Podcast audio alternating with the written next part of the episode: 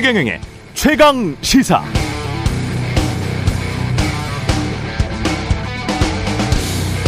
네, 신임 방통위원장으로 내정됐다는 보도가 지속적으로 나오고 있는 이동관 대통령실 대외협력특보 이명박 정부 때 홍보수석이었고요. 새누리당 서초울 예비 후보로 나오기도 했던 정치인 출신입니다. 현재 대통령 대외협력 특보니까요. 정치적 색깔도 뚜렷합니다. 그는 2010년 조선일보와의 인터뷰에서 스스로 언론 플레이를 하지 않았다고는 변명하지 않겠다. 어떨 땐 이걸 딱 쳐야 오른쪽으로 간다든지 왼쪽으로 간다든지 하는 기능적인 부분이 있었다라고 자신의 청와대 홍보수석 업무를 회고한 바 있습니다. 어떨 땐 딱 쳐서 여론을 조정하려고 했다고 사실상 시인한 이동관 전 수석의 아들도 이명박 정부 때 하나고에서 복싱 등을 연습한다며 피해 학생의 팔과 옆구리 부분을 수차례 강타하고 침대에 눕혀 밟았지만 학생부에 기재되지 않고 서울의 유명 명문대학에 입학했다고 하죠. 언론을 건드려서 여론을 조장하는 걸 당연한 것처럼 발언했던 방통위원장 내정자에게 한국 사회에서 가장 민감한 자녀 학폭 이슈까지 덮쳤는데 어떻게 된 게 언론은 상대적으로 잠잠합니다. 권력이 딱 치기도 전에 이미 알아서 숨죽이고 있는 겁니까? 네, 안녕하십니까. 6월 8일 세상에 이익이 되는 방송 최경련의 최강시사 출발합니다. 저는 KBS 최경련 기자고요. 최경련의 최강시사 유튜브로도 실시간 방송합니다. 문자 참여는 짧은 문자 50원, 긴 문자 100원이 드는 샵9730 콩오플 무료고요. KBS 일라디오 채널 정치, 경제, 사회, 문화 등 다양한 명품 콘텐츠가 있습니다. 구독과 좋아요, 댓글 많이 부탁드립니다. 오늘 최강시사 한국노총 김동명 위원장 연결해서 경사노위 대화 참여 중단 이유 들어보고요.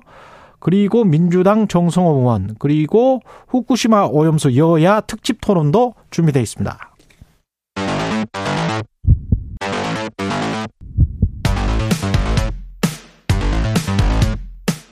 오늘 아침 가장 뜨거운 뉴스 뉴스 unboxing 자 뉴스 unboxing 시작하겠습니다. 민동기 기자 김민아 평론가 나와 있습니다. 안녕하십니까? 안녕하십니까? 예.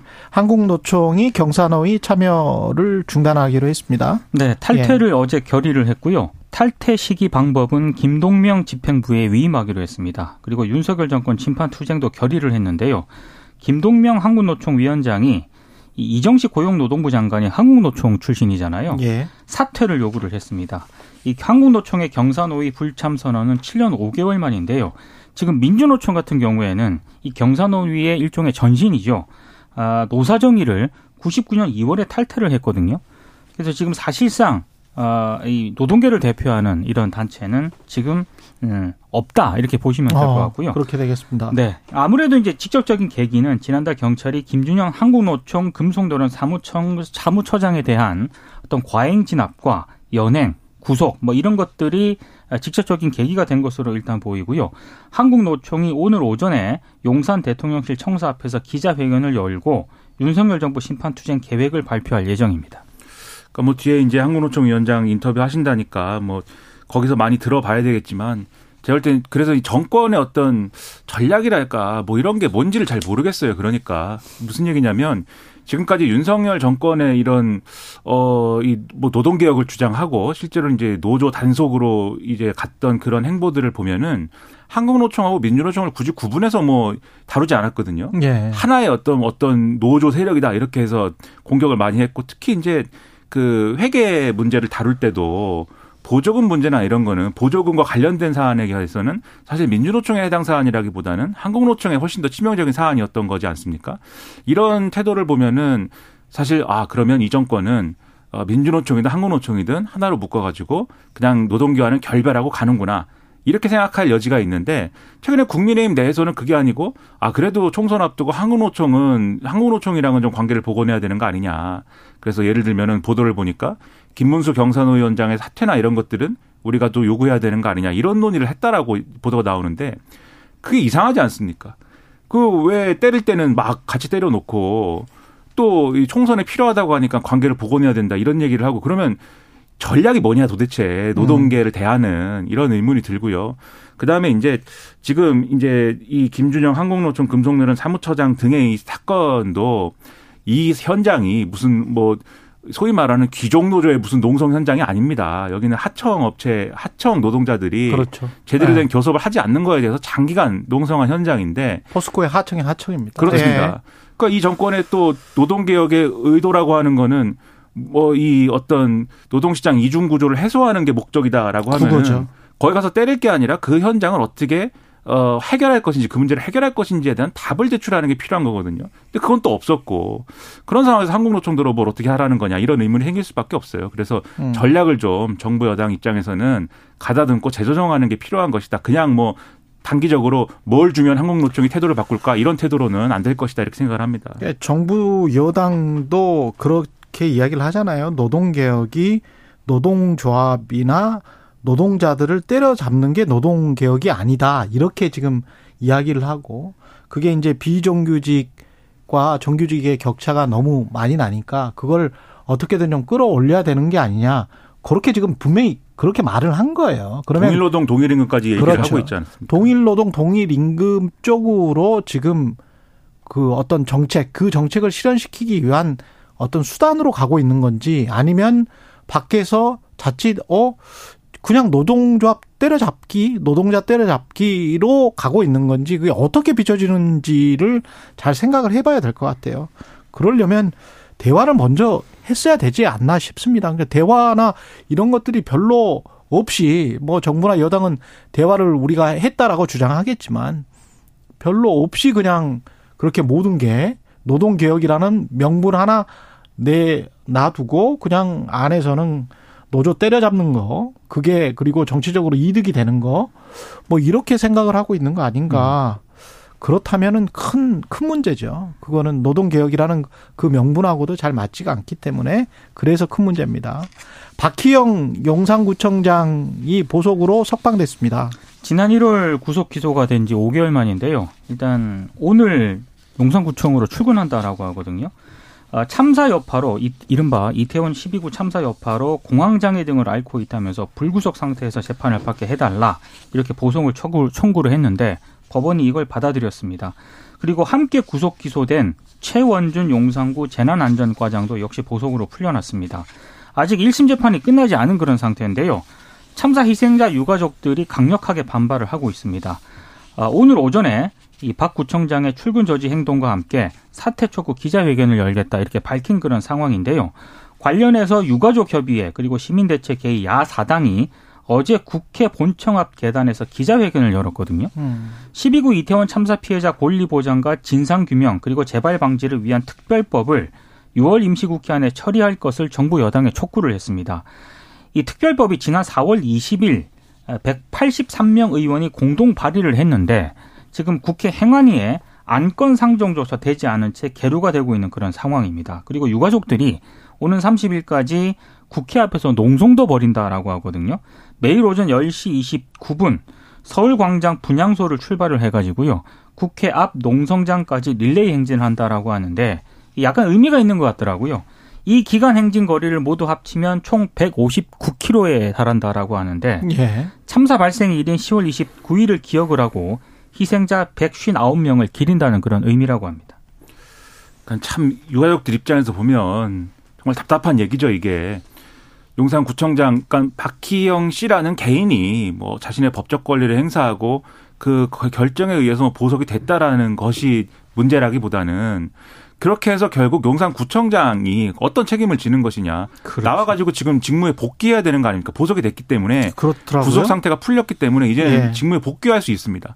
그냥 그러면 유가족들 입장에서 보면은 지금 뭐 지금 말씀하신 특별법도 뭐 제정이 안 돼 있고 여러 가지 문제가 해결되지 않은 상황에서 이상민 행안부 장관 뭐 탄핵 심판 그냥 진행 중인 그런 상황에서 직, 직무를 내려 저 직을 내려놓은 적도 없고 그런 상황에서 아무것도 해결되지 않은 채로 마치 이전으로 돌아가는 듯한 그러한 느낌을 받을 수가 있어요. 그렇다고 하면 이게 뭐 법적으로 보석이 됐다라는 거에 대해서 어떻게 할 수 없는 문제지만 적어도 집권 여당의 입장 그리고 정권의 입장에서는 이런 것들이 어떻게 보일까에 대해서 나름대로 액션이 있어야 되거든요. 그래서 음. 이렇게 됐으면 정말 이태원 참사 유가족들에 대해서 뭔가 그래도 이 접근이 있어야 되고 어떤 소통이 있어야 되고 또 다독이는 게 있어야 되고 원하는 것을 듣기도 하고 뭐 이런 게 있어야 되지 않습니까? 참사 이후에는 막 조금 그런 모습을 보이려고도 하다가 지금은 다 그냥 손 놔버리고 외면하는 거잖아요. 그렇죠. 그렇게 해서 되겠습니까? 그래서 이걸 계기로 해서라도 그 용산구청장 수준에서는 안 될 것 같고 정권과 여당 차원에서 뭔가 어쨌든 이 문제에 대해서 여전히 어, 노력하고 있고 여전히 신경 쓰고 있다라는 것을 보여주기 위한 그런 행보를 또 하기 바랍니다. 8400님 공황 장애를 호소하면서 구청 업무는 어떻게 가능할까요?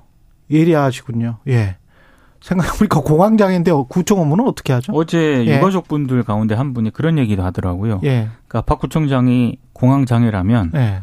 유가족들은 완전히 그냥 그럼요. 네. 공황 장애보다 더하다 이런 말도 하셨습니다. 아휴.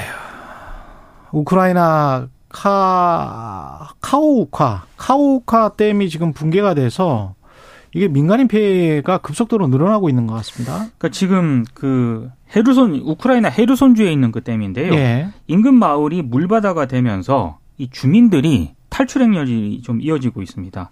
특히 지금 뭐 외신 보도를 보면 어 100개 마을이 물에 잠겼고요. 지금까지 수민 주민 수천 명이 대피했다 이런 보도가 지금 나오고 있는 그런 상황인데 근데 이거보다 더 심각한 게 이번 폭발로 카오카 수력 발전소에서 예. 150톤 이상의 기계유 있지 않습니까? 예. 이게 이제 드니프로 강에 유출이 됐다라는 점인데요. 기름이 그렇습니다. 우크라이나 당국이 밝힌 내용을 보면은요 상당히 좀 심각합니다. 그래서 우크라이나 환경장관이 뭐라고 얘기를 했냐면 이번 사태는 86년 체르노빌 3사 이후 최악의 환경적 재앙이다. 이렇게까지 얘기를 한 상황이고 그 옆에 핵발전소에 지금 냉각수가 없어 가지고 홍수 때문에 그렇습니다. 그래서 이 예. 자포리자 원자력 발전소에 이 냉각수를 공급을 해왔거든요. 예. 근데 지금 이 관련해서 안전 문제가 좀 제기가 된 상황인데 일단 IAEA 쪽의 설명은 예. 즉각적인 핵 관련 위험은 없는 어, 상황이다 라고 예. 밝히긴 했습니다만 이건 나중에 좀 상황을 봐야 될 것 같습니다. 그리고 또 하나 문제가 그 지뢰가 매설이 돼 있었거든요. 아. 근데 이제 물에 떠내려가서 쓸려, 휩쓸려 버렸어요? 그렇습니다. 이게 뿔뿔이 흩어졌습니다. 그래서 폭발 피해까지 우려가 되고 있는 상황입니다. 그러니까 이게 예를 들면 지뢰 매설이라는 것도 그 매설을 했을 때 음. 거기에 지뢰가 그대로 있으면 그것을 나중에 회수한다든지 없앨 수 있는 거 아닙니까? 그렇죠. 근데 이게 물에 떠내려가 가지고 다 사방으로 흩어졌다고 그렇죠. 하면은 이건 이제 어디 있는지 모르는 거예요. 그것에 의해서 어떤 부수적인 피해가 발생할지 모르는 것이고 그리고 말씀하신 자포리자 원전 같은 경우도 그러니까 예를 들면은 후쿠시마 원전 사고 같은 경우에 후쿠시마 원전 원전 자체가 무슨 뭐 폭발을 했다기보다는 나중에 수소 때문에 뭐 지붕이 날아가 버렸습니다만 폭발했습니다만 그게 결국은 이제 냉각 장치의 이상으로 이어져 쓰나미가 그렇죠. 와서 냉각 장치 이상으로 이어져서 냉각수 공급이나 이런 게 안 돼 가지고 이게 노심이 폭주한 거 아닙니까? 그런 상황을 충분히 우려할 수 있, 있게 될 수가 있어요. 이게 범람이 어디까지 되느냐에 따라서 물론 지금 말씀하신 대로 IAEA의 의견은 다른데 예를 들면 냉각수를 어디서 끌어왔느냐에 있어서 그 냉각수 끌어온 게 오염됐거나 이러면 또 거기서 어떤 문제가 발생할지 모르는 것이기도 하고 그렇죠. 여러 가지 문제가 겹쳐 있기 때문에 상당히 우려가 되는데 중요한 거는 이 댐을 폭발시킨 게 그러면 러시아라고 보지 않습니까? 근데 러시아는 러시아는 우크라이나, 우크라이나 때문에 그렇죠. 자기들은 또 아니라고 주장을 하는데 네. 이게 위험해 보이는 게 러시아가 했다고밖에 볼 수 없지 않습니까? 음. 러시아는 댐까지 무너뜨릴 수 있다라고 하면 그 다음 단계가 또 있을 것인가? 음. 그 다음 단계는 뭐냐? 예를 들면 지금 러시아의 앞잡이 노릇을 하고 있는 그 프리고진이라고 있잖아요. 예, 예비군 예, 예비군이 예. 프리고진.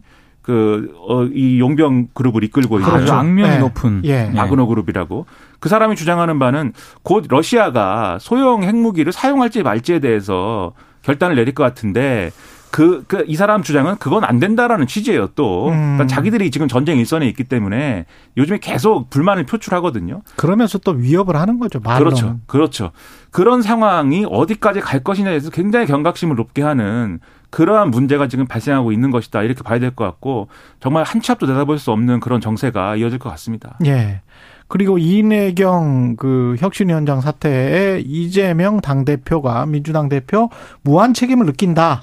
이렇게 이야기했는데 그 그러면 무한 책임을 어떻게 느끼고 어떻게 할 것이냐 여기에 관해서는 또 대답을 안 했습니다. 그러니까 기자들이 질문을 했고 예. 그 질문에 대한 답이 결과에 대해 무한 책임을 지는 것이 당 대표가 하는 일이다 이렇게 예. 얘기를 했는데요.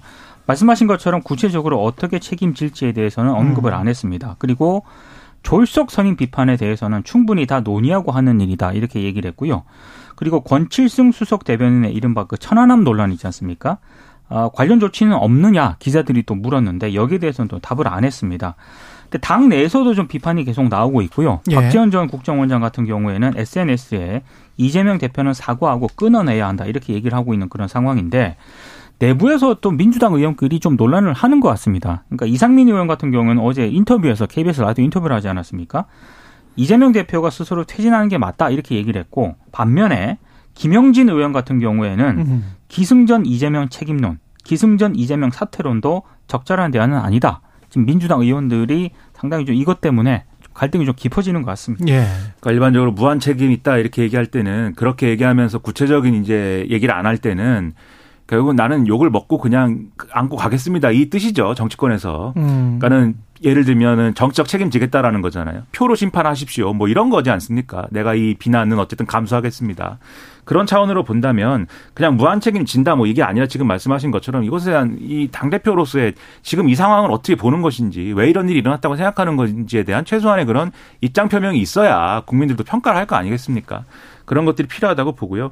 그다음에 권칠승 대변인의 경우에는 이제 유감 표명하고 이 사과를 했는데 저는 뭐 좋다고 생각합니다. 그리고 실제로 천안함 생존잔병 전준영 씨가 어제 만난 거잖아요. 권지수 대변인이 예. 만나서. 오늘은 또 최원일 전 함장 만난다고 하고. 네, 그렇죠. 만나서 이제 여러 가지 얘기를 했는데 어쨌든 이 자리에서도 사과했다고 하고 또 말씀하신 대로 최원일 전 함장 만나서 직접 사과한다고도 하고 왜냐하면 이 천안함 생존자 거- 이 이분이 전준영 씨가 요청을 했어요. 음. 이 사과 기자회견 그 내용을 보면은 최원일 전 함장에 대한 직접적인 사과 언급이 없으니까 이건 만나서 해라. 근데 그걸 수용을 한 거예요. 예. 이런 태도가 필요한 거죠. 계속해서 천안함 문제 가지고 마치 민주당은 천안함이 이 북한에 의한 소 천안함 사건이 북한에 의한 소행이 아닌 것처럼 생각한다라는 그러한 이미지를 확산시킬 필요가 전혀 없는 거 아닙니까? 예. 이런 태도가 필요한 거고 더 나아가서는 이재명 대표도 최원일 전 함장 만나서 이 부분에 대해서 확실하게 예, 좀못 받고 가는 것이 필요하다. 제가 볼 때는 천안함 전 함장과 이 생존자들은 민주당에 대해서 상당한 인내심을 보여주고 있는 거예요. 어쨌든 만나자고 하고 얘기를 하면 사과를 하면 사과 받겠다라고 얘기하지 않습니까? 음. 이런 좋은 기회가 또 어디 있습니까? 민주당 입장에서 예. 잘 해결해 보기 바랍니다. 그리고 시간이 얼마 없어서 그 OECD가 한국 경제 성장률을 1.5% 이거 약간 낮, 낮춘 거죠 또. 네, 원래는 1.6%였는데 1.6%에서 0.1% 포인트 하향 조정이 하향 됐습니다. 조정? 근데 예. 문제는 뭐냐면 연속 다섯 번째 하향 조정이라는 게 문제고요. 일단 OECD 진단은 이렇습니다. 한국이 방역 조치 해제와 맞물려서 대면 서비스 중심으로 민간 소비가 회복이 되고는 있지만 음.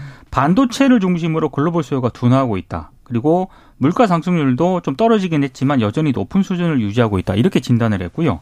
그리고 향후 높은 금리라든가 부동산 시장 부진이 민간 소비 투자의 부담 요인으로 작용을 할 것이다. 이렇게 지금 진단을 하고 있거든요. 근데 세계 경제 성장률은 또 높였잖아요. 그게 이제 문제인데요. 예. 어, 세계 경제 성장률은 완만한 성장이 예측이 되고 있는데 우리 같은 경우에는 계속 정체가 된다는 그런 분석이 나오고 있다는 점입니다. 이게 지금 IMF도 그렇고 세계은행도 그랬고 똑같은 패턴을 보이고 있습니다. 근데 문제는요, 이 예. 무역 수지 적자를 끊어내야 되잖아요. 예. 근데 지금 이 문제는 미국이 주도하는 뭐 공급망 재편, 중국의 내수 산업 경쟁력 강화에 따른 구조적인 문제이기 때문에 음. 우리 정부가 단기간 해결할 수 없다는 게 지금 문제인 것 같습니다. 그러니까 상저하고만 바라고 여기까지 왔는데 과연 상저하고 오래 있는 거냐 의문인 것이고 그다음에 핵심이 지금 말씀하신 것처럼 무역 수지나 이런 거에 문제에 있어서는 사실 반도체나 이런 부분이 핵심 아닙니까? 음. 최근에 일본 주가가 막 굉장히 올랐다라는 보도를 어제 봤거든요. 그렇죠. 그 네. 배경에는 희망이 있다는 거예요. 그 대만도 그렇고 미국도 그렇고 일본 반도체 키워줄 것이다. 음. 이 희망이 있다라는 거에 대해서 상당히 이제 기대감이 있는 거고 뭐 TSMC 또 일본에다가 공장 짓는다잖아요. 예. 구마모토에다가. 예. 그러면 중간에 왓치 껴 있는 것 같은 한국의 반도체 산업의 미래라는 거는 어디 달려 있는 거냐. 우리는 중국 시장에도 이제는 뭐 빈자리가 나도 못 가는 것이고 이제 뭐 이런 분위기가 돼 버렸는데 마이크론 테크놀로지의 빈 부분도 메우지 못하게 하는 미국의 어떤 처사 압력 거기에 관해서도 제대로 대응을 지금 못 하고 있으니까요. 그렇죠. 그러니까 예. 전략이 있느냐를 다시 한번 점검하고 물어야 될 때라고 봅니다. 예.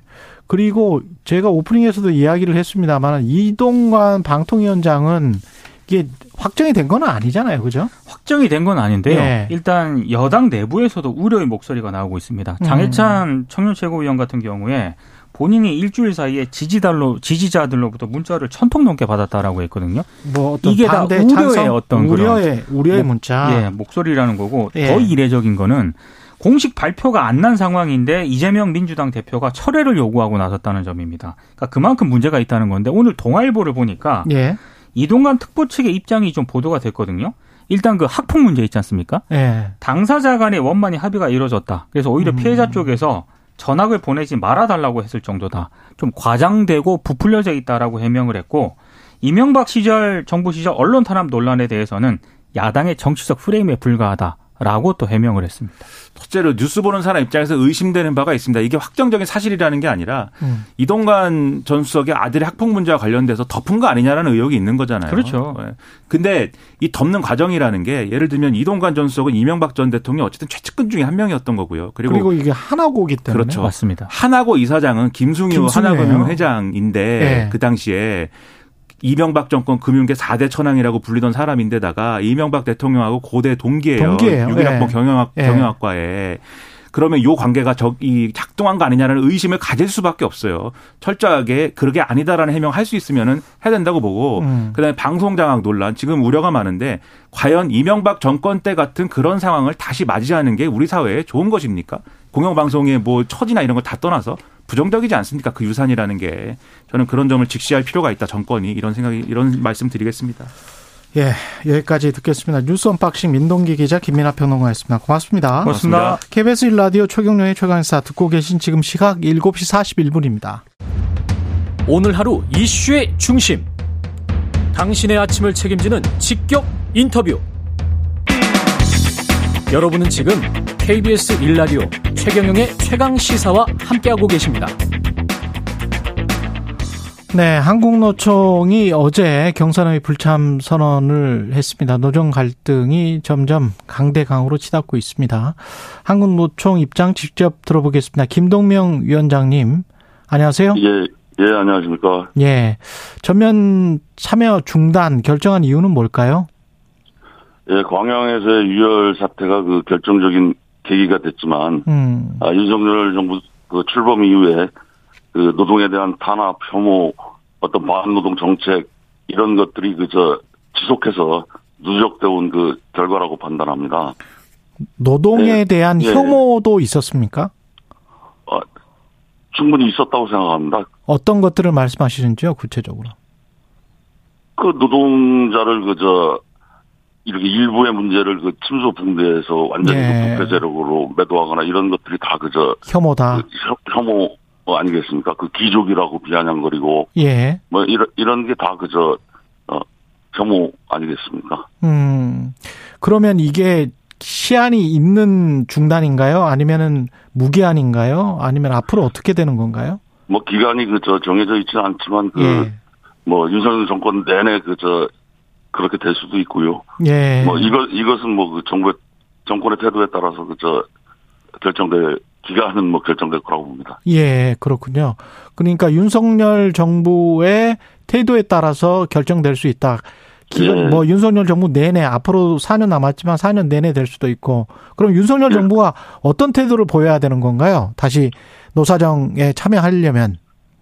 그 제가 봤을 때는 뭐 여러 가지 그 정책의 변화 이런 것, 또 정책 기조의 변화 이런 것도 있겠지만 예. 근본적으로는 그 저 상대에 대한 그 파트너로 인정하고 그 존중해 주는 게 그 우선이라고 생각합니다. 예. 그 존중은 그 저 노동이 만들어내는 그 가치에 대한 그 탐욕이 아니고 예. 그런 가치를 만들어내는 그 노동자의 삶을 진심으로 예, 음. 보장하고 걱정하는 그런 노동자에 대한 아, 존중의 핵심이라고 생각합니다. 그러니까 제품이나 서비스를 만드는 데 있어서 인적 자본이라는 예, 것은 불가피하게 뭐 필수적으로 들어가는 건데 거기에 대한 그 가치 그 예, 예. 노동자가 창출하는 노동자 직장인들이 창출하는 가치를 인정해주지 않는 것 같다. 네, 그렇습니다. 그, 저, 어떻게 하면 그, 저, 싼 비용으로, 어, 위험에 노출돼서 일하더라도 그, 효율이나 이런 측면에서 경쟁력이라는 이런 측면에서, 수단의 측면에서만 접근을 하지, 정작 그런 힘든 일을 해내고, 이 사회에 그런 가치를 만들어낸 노동자에 대한 그런 그, 진심 어린 그런 그, 어, 걱정, 그 사람들의 삶에 대한 배려, 이런 것들이 그, 너무 없지 않나 생각합니다. 그러면 파, 말로는 존중하면서 법 제도로는 공격하고 이런 부분이 그 상당한 문제라고 생각합니다. 말로는 존중하면서 법 제도로 로 공격하고 있다.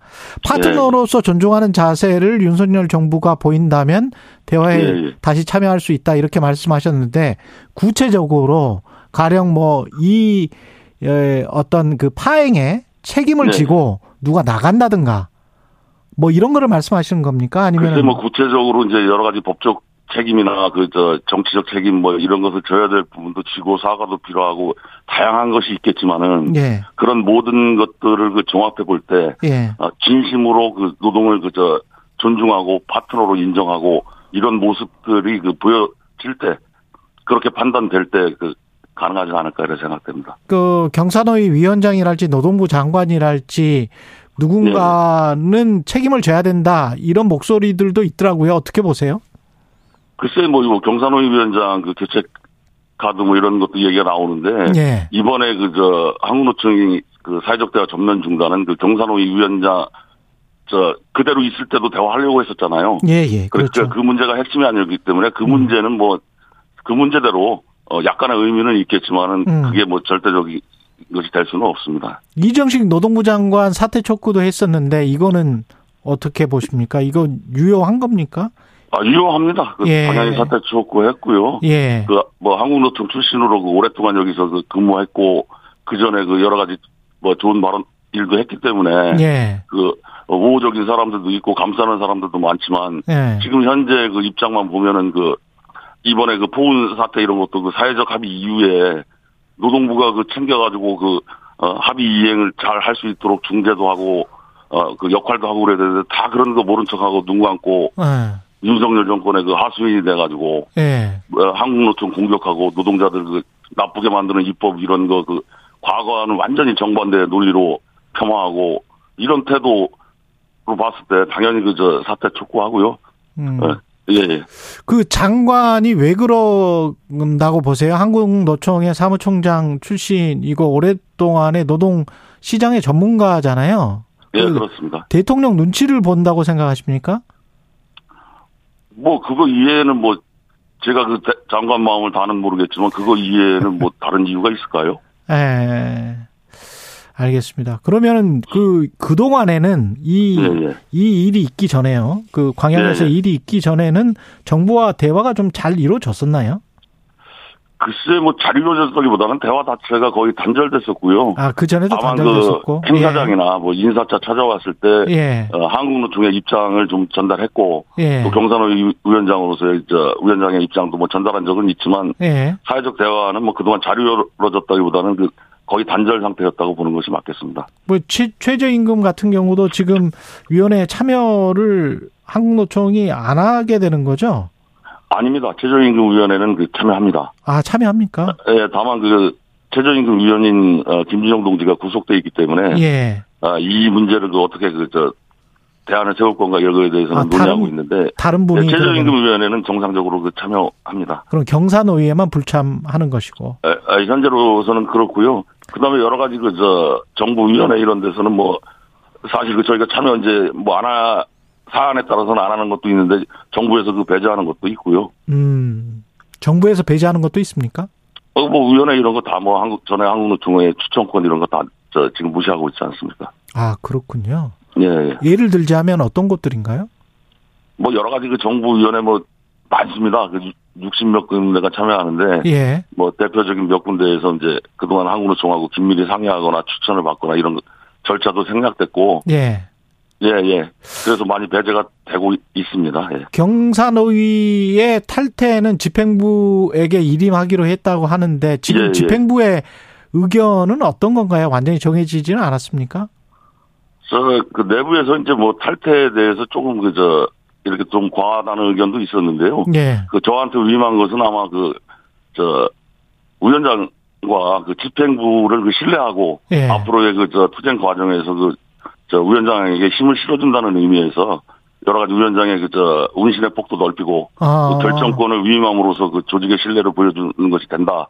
이래서 만장일치로 그 위임을 해준 것입니다. 그러면 어떻게 앞으로 투쟁을 하실 생각이세요?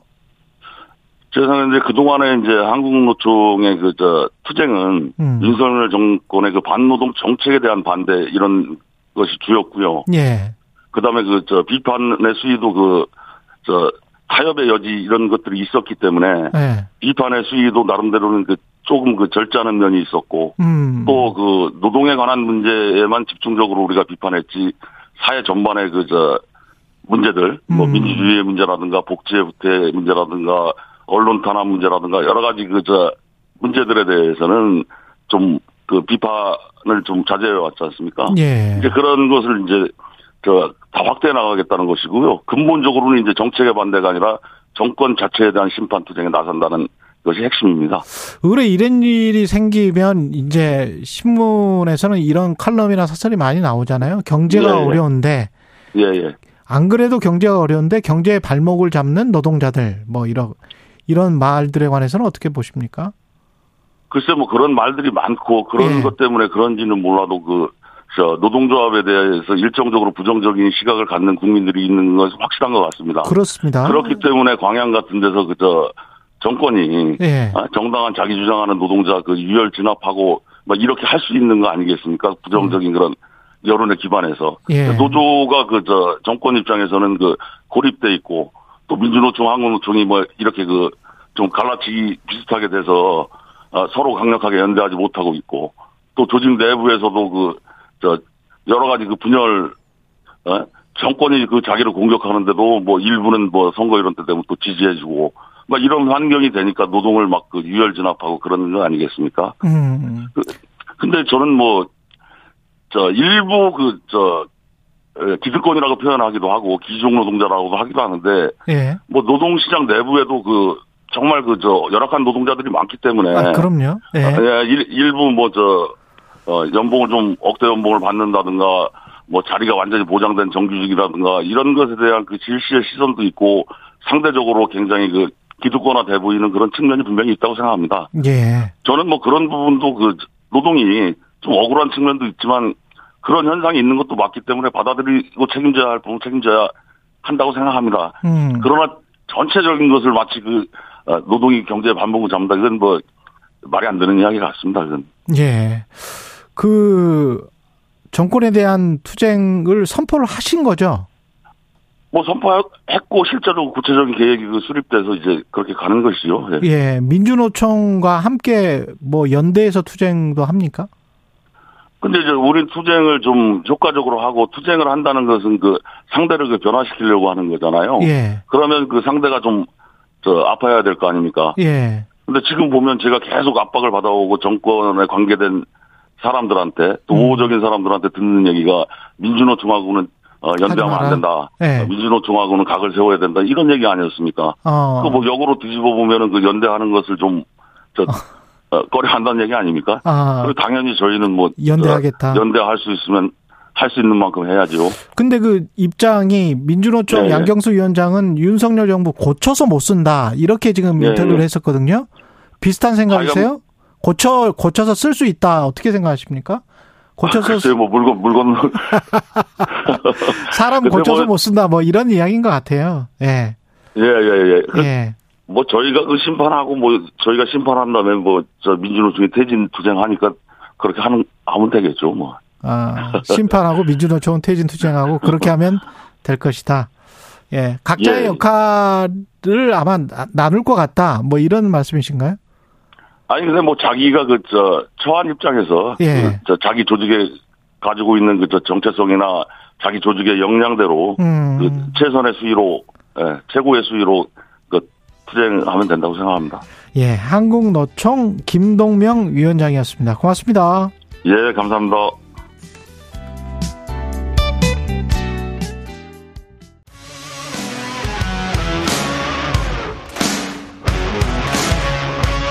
오늘 하루 이슈의 중심 최경영의 최강 시사.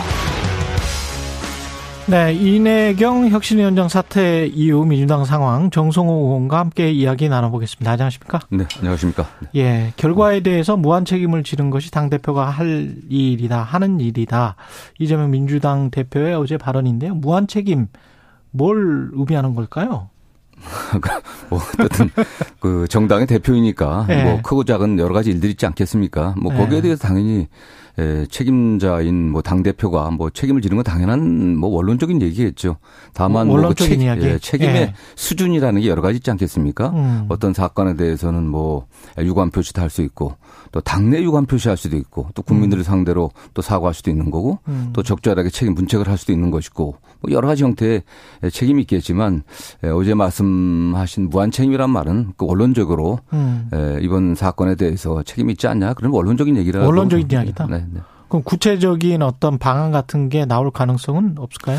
저는 어쨌든 뭐 그 윤혜경 이사장의 그 혁신위원장 발표 과정에서는 조금 좀 아쉬운 점이 있습니다. 예. 당 안팎에 예, 여론을 좀 더 수렴했어야 되지 않나 하는 생각이 들고요. 어쨌든 발표 이후에 드러난 언론이라든가 또 여론의 그 반향을 보면은 예, 국민 눈높이하고는 조금 다른 분 아니시겠습니까? 그렇죠. 굉장히 예. 그 강단과 소신 또 원칙이 있지만 주관이 굉장히 강하신 분인 것 같아서 같은 같다는 예. 그런 느낌을 좀 받았습니다. 어쨌든 뭐 대표께서는 나름 뭐 원칙을 갖고 예, 선정을 했을 거라고 생각하지만 일단 국민 눈높이에 맞지 않으니까 예. 그렇다면 그런 부분에 대해서는 대표가 적절한 수준의 또 유감 표시를 하는 것도 필요하다고 보고 있습니다. 네. 그렇군요. 이내경 명예 이사장의 여러 가지 발언들이 쭉 있었고, 근데 어제 또 기자들에게 입장문을 보내면서 2019년에 윤석열 당시 검찰총장이 미국 CIA 수장을 극비리에 만났고 그 이후에 대통령도 무시하는 아나무인의 행보를 보였다. 어, 대통령실은 허무맹랑하다. 전혀 사실이 아니다. 뭐 이렇게 비, 비판을 했는데요. 요거는 계속 이어질까요? 아니면 어제로서 이제 대충 뭐 끝난- 이제, 이제 끝나는 거 아니겠습니까? 뭐 예, 혁신위원장이- 예, 예, 예. 뭐 개인적인 견해죠. 뭐 그게 음. 또 일반적으로 그렇게 평가되고 있는 건 아닌 거 아니겠습니까? 네. 예. 네.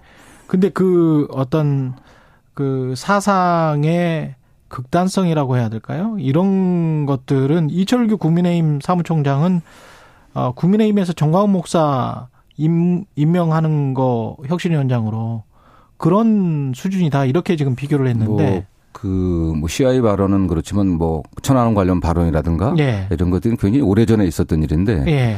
뭐그 당시 여러 가지 그런 어떤 음모론적인 주장들이 많이 있었지 않습니까? 예. 뭐 그런 것들을 주장했던 것 같은데 음. 다만 현재 그분이 어떻게 생각하느냐는 잘 모르겠습니다. 예. 다만 거기에 관련해서는 뭐 또 약간 해명이 있었긴 하지만 예. 어쨌든 간에 또 국민 일반의 에, 상식이라든가 또 객관적으로 드러난 사실과는 조금 거리가 있지 않습니까 상당히 예. 네, 거리가 있기 때문에 그런 면에서 본인도 또 어떤 뭐 자진 사퇴한 거 아니겠습니까? 그래서 저는 뭐 그런 정도로 이게 이제 이내경 이사장 문제는 이제 마무리돼야 되지 아. 않겠나 생각을 합니다. 네. 당내에서는 이분이 친명인데 친명을 아, 임을 알고 혁신위원장으로 시킨 거 아니냐? 저는 그야말로 전혀 예. 근거 없는 얘기입니다. 저는 뭐 없다. 어, 속칭 뭐 제가 사실은 아닌데 예. 예, 이재명 대표와는 가까운 사이 아니겠습니까? 네. 뭐 오랫동안 같이 해왔는 예. 일을 해왔는데 에, 제가 전혀 모르는 분입니다. 아, 저 일면식도 없고요. 아 이내경 위원장을 예, 예. 전혀 일면식도 없고 전혀 모르는 분입니다. 음. 어떻게 보면 이재명 대표가 그분을 선정한 이유가 제가 추측해 보면은 예. 예, 그분이 굉장히 그 원칙과 자기 소신이 강하고 예. 어 그러기 때문에 당에 지금 혁신하려고 하면 민주당이 갖고 있는 기득권, 특히 민주당 현역 의원들이 갖고 있는 기득권, 음. 친명 비명 가리지 않고 예. 민주당의 기득권을 좀 혁파해 갖고 국민들의 눈높이에 맞게 당을 바꿀 수 있는 그런 의지가 강한 분이 아닌가. 라는 그런 신뢰 때문에 선정했을 거라서 보고 있고요. 예. 아, 그런 면에서 이재명 대표를 뭐 지지하기 위해서 또는 보호하기 위해서 이재명과 가까운 사람을 뽑았다라고 하는 건 저는 전혀 근거가 없는 주장이라고 생각합니다. 네. 그러면 민주당을 그 혁신할 혁신위를 다시 구성할 수 있는 지금 어 시기입니까? 아직도 그런 기회가 남아 있습니까? 아니면은 뭐 비대위랄지 아니면 또 다른 어떤 모색을 해야 되는 건가요? 지금 뭐 대표를 사퇴하라는 주장도 있고 예. 비대위를 구성해야 된다는 말씀도 있는데 음. 비대위를 구성하려고 하면 지금 지도부 전부가 사퇴를 해야 됩니다. 예. 당 대표만 사퇴하게 된다고 하면 일부 의원이 대표가 책임지고 사퇴해야 된다고 계속 주장하는 분 있지 않습니까? 예. 습관적으로 대표 사퇴하는 얘기하는 분이 있어요. 습관적으로. 예, 예. 그런데 지금 예. 대표가 사퇴하게 되면 전당대회를 다시 열어야 됩니다. 아 시기가 예, 예. 8개월 이상 남은 경우, 경우에는 전당대를 다시 열어갖고 음. 대표 다시 뽑아갖고 자녀 임기 채우는 거거든요. 보궐선거를 예. 하는 거네요. 예, 예. 지금 그게 말이 되는 얘기입니까? 지금 이런 중차대한 시기에 다시 민주당이 전당대에 어떻든 그런 소용돌이에 빠져든다고 하는 것은 당을 더 위기에 빠뜨리는 거죠. 아하. 예, 예. 그렇기 때문에 그건 전혀 뭐 무책 근거가 없는 무책임한 주장이고 다만 그러네. 혁신이 구성에 관련해서는 음. 당 안팎의 요구가 있었지 않습니까? 예. 그래서 대표가 예, 의견을 들어갖고 약속을 한 거기 때문에 물론 인선에 혁신위원장 인선에 어려움이 있겠지만 그럼에도 불구하고 예, 민주당을 그래도 아끼고 사랑하는 분들이 많이 계시니까 그런 예, 당 밖에 어떤 존경받는 분들 중에서 좀 저희가 삼고초를 해서 모셔와야겠죠. 네네. 정청래 의원 같은 경우는 뭐 하려고 하는 사람이 없었다. 네네. 그 수십 명을 접촉했는데 네. 그렇게 이야기를 하던데 그러면 찾을 수 있나요? 이런 상황에서? 저는 모르겠습니다. 뭐 예. 어느 정도 찾아봤는지 모르겠지만 예. 그래도 저도 에, 저는 뭐 다르지만 다른 분들에게 주변에 이 대표에 대해서 비판적인 의원들에게 음, 그럼 당신이 좀 추천해봐라. 어? 차라리 예, 당신들도 추천하고 그 아. 추천한 분이 꼭 되는 건 아니지 않습니까? 예. 여러 어떤 대상되는 분들을 추천해 갖고 또 공통되는 부분들이 있고 의견이 모아지는 분들이 있지 않겠습니까? 예. 그랬을 때 당 지도부가 진정성을 갖고 요청을 드리고 어? 해야 되지 않겠습니까? 네. 예. 이른바 반명에서 추천을 하는 것이 어떠냐 이런 말씀이시네요. 아, 저는 뭐 반명, 비명, 뭐 친명 관계없이 많은 분들이 추천했으면 좋겠습니다. 그래갖고 그 중에서 의견을 모아야 되지 않겠습니까? 이게 예. 예, 당 안팎에 의견을 들어갔고 그리고 지도부가 삼고 초려 해갖고 모셔야겠죠. 네네. 이, 이상민 의원 같은 경우는 아까 그분인지 해당이 되는 분인지는 모르겠습니다만 이 대표가 사심을 벌였다면 자신에게도 칼날을 겨눌 수 있는 인물을 혁신위원장이든 비대위원장으로든 내세웠어야 한다. 이렇게 주장을 했는데 이런 혁신 위원장이 들어와야 되는 겁니까? 저는 뭐 누구 예외 없이 예외 없이. 예, 저는 예. 뭐 친명이든 비명이든 대표든 어쨌든 지금 현재 민주당의 그 기득권 구조, 어? 예. 이 잘못된 구조를 좀 깨낼 수 있는 아 그런 의지 있는 분이면 뭐 해야겠죠, 네, 모셔야겠죠, 네. 근데 이게 이재명 대표가 받을까요? 만약에. 아 저는 이 대표 이게 뭐 독단으로 결정할 거는 아닌 상황 아니겠습니까 이게 네. 당 안팎에 많은 의료 여론을 듣겠죠. 누가 추천했다고 해서 반명이 꼭 반명이 된다, 친명이 된다 이게 아니지 않습니까? 그러니까 그렇죠. 어쨌든 혁신을 할 뿐이니까 어. 당 내외 여, 당내 여론들 예. 특히 지도부의 또 의견 또 수렴들 또 당 밖에 또 민주당과 함께 온 많은 원로들 있지 않습니까? 이분들의 의견을 모아야겠죠. 예. 이번 혁신이 인선을 계기로 또 마침 뭐 그 이 전 총리가 귀국을 하잖아요. 그 당 내용이 더 심각해지는 건 아닌지 그런 관측들. 저는 뭐 그것도 뭐 과도한 걱정이 아닌가 아, 그래요? 생각합니다. 이낙연 대표도 어 전임 그 문재인 정부에서도 총리를 했던 분이고 예. 나라와 당을 많이 걱정하는 건 아니시겠습니까? 예. 저는 뭐 당의 통합에 져야 되는 또당 발전에 져야 되는 그렇게 그런 활동을 하시라고 생각은 안 하고요. 예. 오히려 더 또 와서 좀 좋은 조언 해주시는 그런 역할을 하기를 좀 기대합니다. 네. 음, 권칠승 수석 대변인 같은 경우는 오늘 뭐 최원일 전 함장을 만나기로 했다고는 들었습니다만은 여기서 충분히 사과를 해야 된다고 보시. 아, 그렇죠. 예. 어쨌든, 에, 저는 뭐 지난 얘기지만 제가 당의 수석 대변일 때 예. 민주당에서 제가 처음으로 공식적으로 천안함에 음. 천안함은 북한의 소행이고 북한이 사과를 해야 된다는 요구를 했었습니다. 제가 삼주기 때 예. 예, 그렇게 했었는데 이건 이미 뭐 입장이 분명하기 때문에 음. 어쨌든 권 의원이 어떤 맥락에서 뭐 그런 말씀을 정확히는 모르겠지만 좀 실수를 예. 하신 것 같고요. 예. 그 면에 관련해서는 에, 정중히 사과하고 예. 하는 게 좋겠죠, 그게. 네. 그리고 그 최재성 전 정무수석 의견과 본인인 정청래 최고위원 네. 행안위원장 관련해서 정청래 최고위원 주장 그런 것 같아요. 법과 원칙 이치는 본인이 맞고 관례만 틀린데 관례는 여러 번 깨졌다. 네네. 그렇기 때문에 행안위원장에 임명되는 게 아무런 문제가 없다.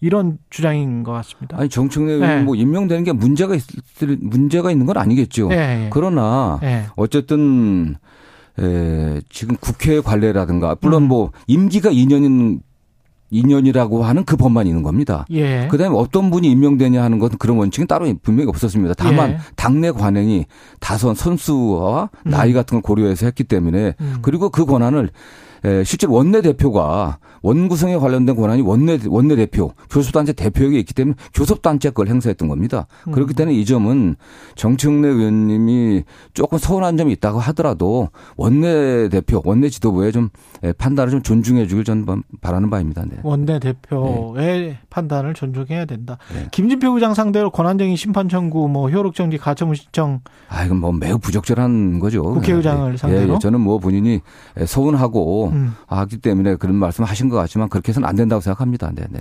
이러면서 이제 박강원 원내대표랑 더 사이가 벌어지는 거 아니에요? 최고 수석 최고위원인데.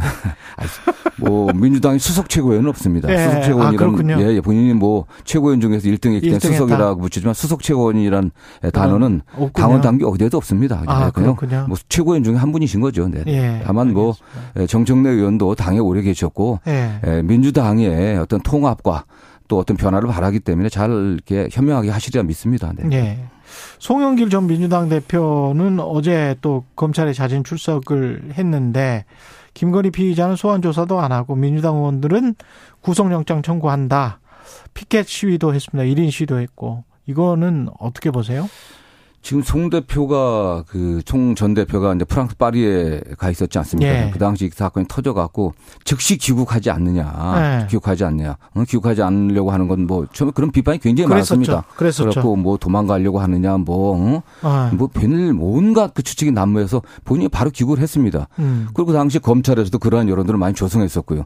지금 한 달 반 이상 됐습니다. 음. 전 조사를 안 하고 있거든요. 그러면서도 지금 뭐 이러저러한 이유를 들어갖고서 소환 조사를 미루고 있기 때문에 답답해서 그랬다고 저는 생각을 하고 있습니다. 답답해서? 일각, 예, 일각에서는 뭐 구속을 면하려고 하겠다고 하지만 예. 그게 무슨 뭐 법원이나 검찰이 송 의원이 그렇게 했다고 해서 어? 영장을 발부할 걸뭐안 발부하고 안 발부할 걸 발부하 그러지 않지 않습니까? 그게 음. 다만 지금 일방적으로 검찰발 뉴스만 나오고 있는 거 아니겠습니까? 뭐 네. 거의 뭐 검찰이 이제는 수사 내용을 그냥 공표하는 게 일상화돼 있어요. 그냥 그게 음. 누구누구 저 민주당 의원들에 관련해서도 검찰에서 발표하지 않으면 알 수 없는 수사 내용들이 다 나오고 있지 않습니까 매일. 예? 예. 네. 뭐 이건 말이 안 되는 상황 아니겠습니까? 그런 과정에서 본인의 억울함을 좀 호소하기 위해서 했다. 저는 그렇게 생각합니다. 네. 경찰이 뭐 MBC도 압수수색했었고 MBC 기자 압수수색했었고 최강 의원 압수수색했었고 네. 그리고 그 이후에 또 이제 그 전인가요? 한동훈 한동훈이 아니죠? 그 한 한 한 누굽니까? 한상혁 예, 네, 한상혁. 예. 네. 한상혁 그 방통위원장 전 방통위원장 면직 제가 네네. 처분이 있었고요. 뭐 이런 것들이 일련에 뭔가 기획되고 있는 겁니까? 아니면은 뭐라고 생각하세요? 그냥 우연의 일치입니까? 저는 뭐 우유- 이게 어떻게 우연의 일치를 보기, 보겠습니까? 예. 사실은. 어쨌든 지금 검찰 또 경찰 수사기관을 총동원해갖고 음. 어, 동원해서 그야말로 뭐 먼지털이식 수사를 좀 하고 있다고 보고 있고요. 그다음에 음. 전정 국민 또 내년 총선에 조금 도움이 될 만한 그런 부분들을 예. 집중적으로 지금 타겟을 선 타겟으로 선정해 갖고 예. 좀 조사하고 있다고 보고 있습니다. 네. 총선에 도움이 될까요? 저는 모르겠습니다. 여권에서는 네. 어쨌든 뭐 야당 심판론을 총선의 기조로 잡고 있는 건 분명하다고 보고 있거든요. 그렇기 때문에 음. 야당의 어떤 부도덕성 또 에, 과거 야당과 좀 가깝다고 하는 뭐 시민사회 부분들 예. 또는 뭐 언론들 이 부분들을 집중적으로 공략하고 있는 게 지금 여권의 전략이고 그 여권의 전략에 어쨌든 뭐 앞장서 있는 게 검찰이라고 저는 생각하고 있습니다. 네. 아, 그런 어떤 인식의 영역을 건드렸다. 네. 그래서 어떤 지지층 결집이나 이런 것들을 노리고 있다. 네, 그렇죠. 네. 예. 근데 그걸로 중도 확장이 됩니까? 저는 여권의 전략이 중도 확장 전략은 아니라고 보고 있습니다. 예. 어쨌든 집토끼 고수 전략이고요. 예. 다만 밖에 있는 산토끼는 뭐 포기하더라도 예. 어쨌든 이런 것들을 보면서 일반 어. 국민들이 중도층들이 정치에 대한 혐오감들을 예. 더 강화시킬 거 아니겠습니까? 그렇게 되면 양쪽에 강한 지지층들만 결집시키면 이길 수 있다라는 생각을 갖고 있고요. 또 음. 민주당에 대한 어쨌든 비판을 좀 음. 강화시키면서 민주당 지지층의 투표 참여율을 떨어뜨리려고 하는 뭐 그런 전략 아닌가 하는 생각을 합니다. 네. 근데 민주당도 중도 확장 전략을 제대로 못 하고 있는 거 아닌가요? 지금 그렇게 저희는 노력을 좀 하고 있는데 예. 검찰의 어쨌든 전방위적인 수사 또는 뭐 압박 때문에 그런 정비가 부족했었는데 특히 당 대표에 대한 압박이 굉장히 심하지 않습니까? 그- 그렇죠. 사실 뭐 재판 과정에 들어가면서 예. 당 대표의 사법 리스크가 상당히 좀 줄어들었다고 생각하고 있습니다. 아. 그렇기 때문에 이제 이제는 좀 이재명 당 대표를 중심으로 당이 좀 단합돼 갖고서 어쨌든 중도를 확장하고 또 민생을 챙기는 정책 정당의 모습을 좀 보여야 된다고 생각합니다. 네. 돈봉투 의혹이랄지 김남국 의원 코인 관련 의혹 논란도 그렇고 결국은 이제 도덕성 논란이고 혁신이 네. 인선 논란까지 이제 겹쳐서 뭔가 털어내야 네, 네. 예, 정부 견제론이랄지 정권 심판론이랄지 이런 게 먹힐 텐데 야당 입장에서는 네. 그게 안 되고 있는 거 아니에요? 지금? 그렇기 때문에 지금 바로 혁신이 구성이 좀 신속하게 돼야 된다고 생각을 하고 있고요. 그래서 혁신, 이 구성이 예, 예, 그렇기 때문에 혁신이 구성에 관련해 갖고 음. 예, 민주당에 지금 존망이 달려 있다고 하는 그런 절박한 심정으로 예. 친명 비명 뭐 반명 가릴 것 없이 당의 의원들이 좀 뜻을 모아줬으면 좋겠다는 생각입니다. 네. 이재명 대표가 그런 그렇게 잘 할 수 있는 리더십을 지금까지 보여준 것 같지는 않거든요. 좀 부족했다고 저는 생각하고 있습니다. 예. 그 이재명 대표가 변호사는 뭐 혼자 하는 직업 아니었겠습니까? 예. 단독 기업에서 혼자 있었고 시장, 경기도지사가 이게 어떻게 보면 측근 참모들과 의논해 갖고 결정을 하고 집행하고 이런 일을 주로 해왔거든요. 음. 국회의원이 된 지금 1년이 예, 채안 됐습니다. 그렇기 때문에 좀, 좀 저는 변하고 있다고 좀 보고 있고요. 음. 어쨌든 정치는 또 행정하고 다르지 않습니까? 예. 예. 특히 당 대표는 당내 의견뿐만 아니라 국민의 눈높이에도 맞춰야 되거든요.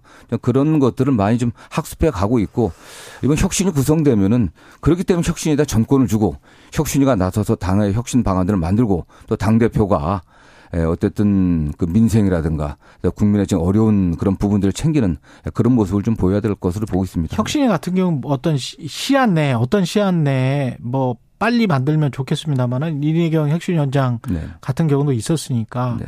어떤 시한까지는 만들어야 된다. 6월까지는 만들어야 된다. 뭐 이런 게 있을까요? 뭐 그런 시한보다는 예. 어쨌든 혁신을 해낼 수 있는 의지가 음. 있는 분이 굉장히 중요하다고 생각합니다. 일단 예. 좌고우면 하지 않고 어, 친명, 비명, 반명 이런 거 음. 가리지 않고 민주당의 기득권, 특히 민주당 현역 의원들의 기득권을 타파해 갖고 음. 국민들의 눈높이에 맞출 수 있는 그런 개혁안을 만들 수 있는 그런 강한 의지가 있는 분이 중요하지 않을까 생각합니다.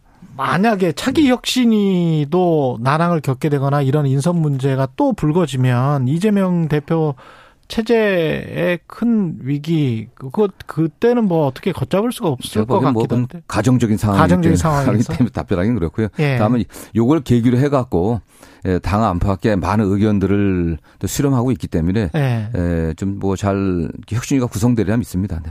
김남국 의원은 그 요즘 뭐 하고 있나요? 아, 저는 뭐 연락을 안 해봐가지고 잘 모르겠습니다. 다음 뭐 자숙하고 있지 않겠습니까? 그래서 네네. 그 의원직 사퇴 이야기는 계속 나오고 있는데 윤리 네 결정이나 이런 거는 언제 할까요? 윤리는 어떤 지금 제가 알기로는 그 윤리자문위원회 회부하게 돼 있거든요. 예. 이게 네, 회부하게 돼 있기 때문에 윤리자문위원회 이제 의견을 받아갖고 음. 어뭐 윤리위원회가 다시 열려, 열려서 결정되지 않겠습니까? 저는 다만 어쨌든 이것도 예. 에, 어쨌든 사법적인 측면에서의 그 불법 여부를 갖다 빨리 가렸으면 좋겠습니다. 지금 검찰에서 수사를 한다고 하는데 네. 압수수색까지 다 끝났는데 요즘 수사가 이건 또 발표를 안 하고 있어요. 아, 이건 지금 민주당 내용이 있고 네. 다른 여러 가지 압수수색건이 있어갖고 민주당 공격 소재가 많아서 그런지 음. 김남국 의원 관련해서 수사가 검찰이 아무런 또 내용을 얘기를 안 하고 있습니다. 이것도 음. 의도적인 것 같아요.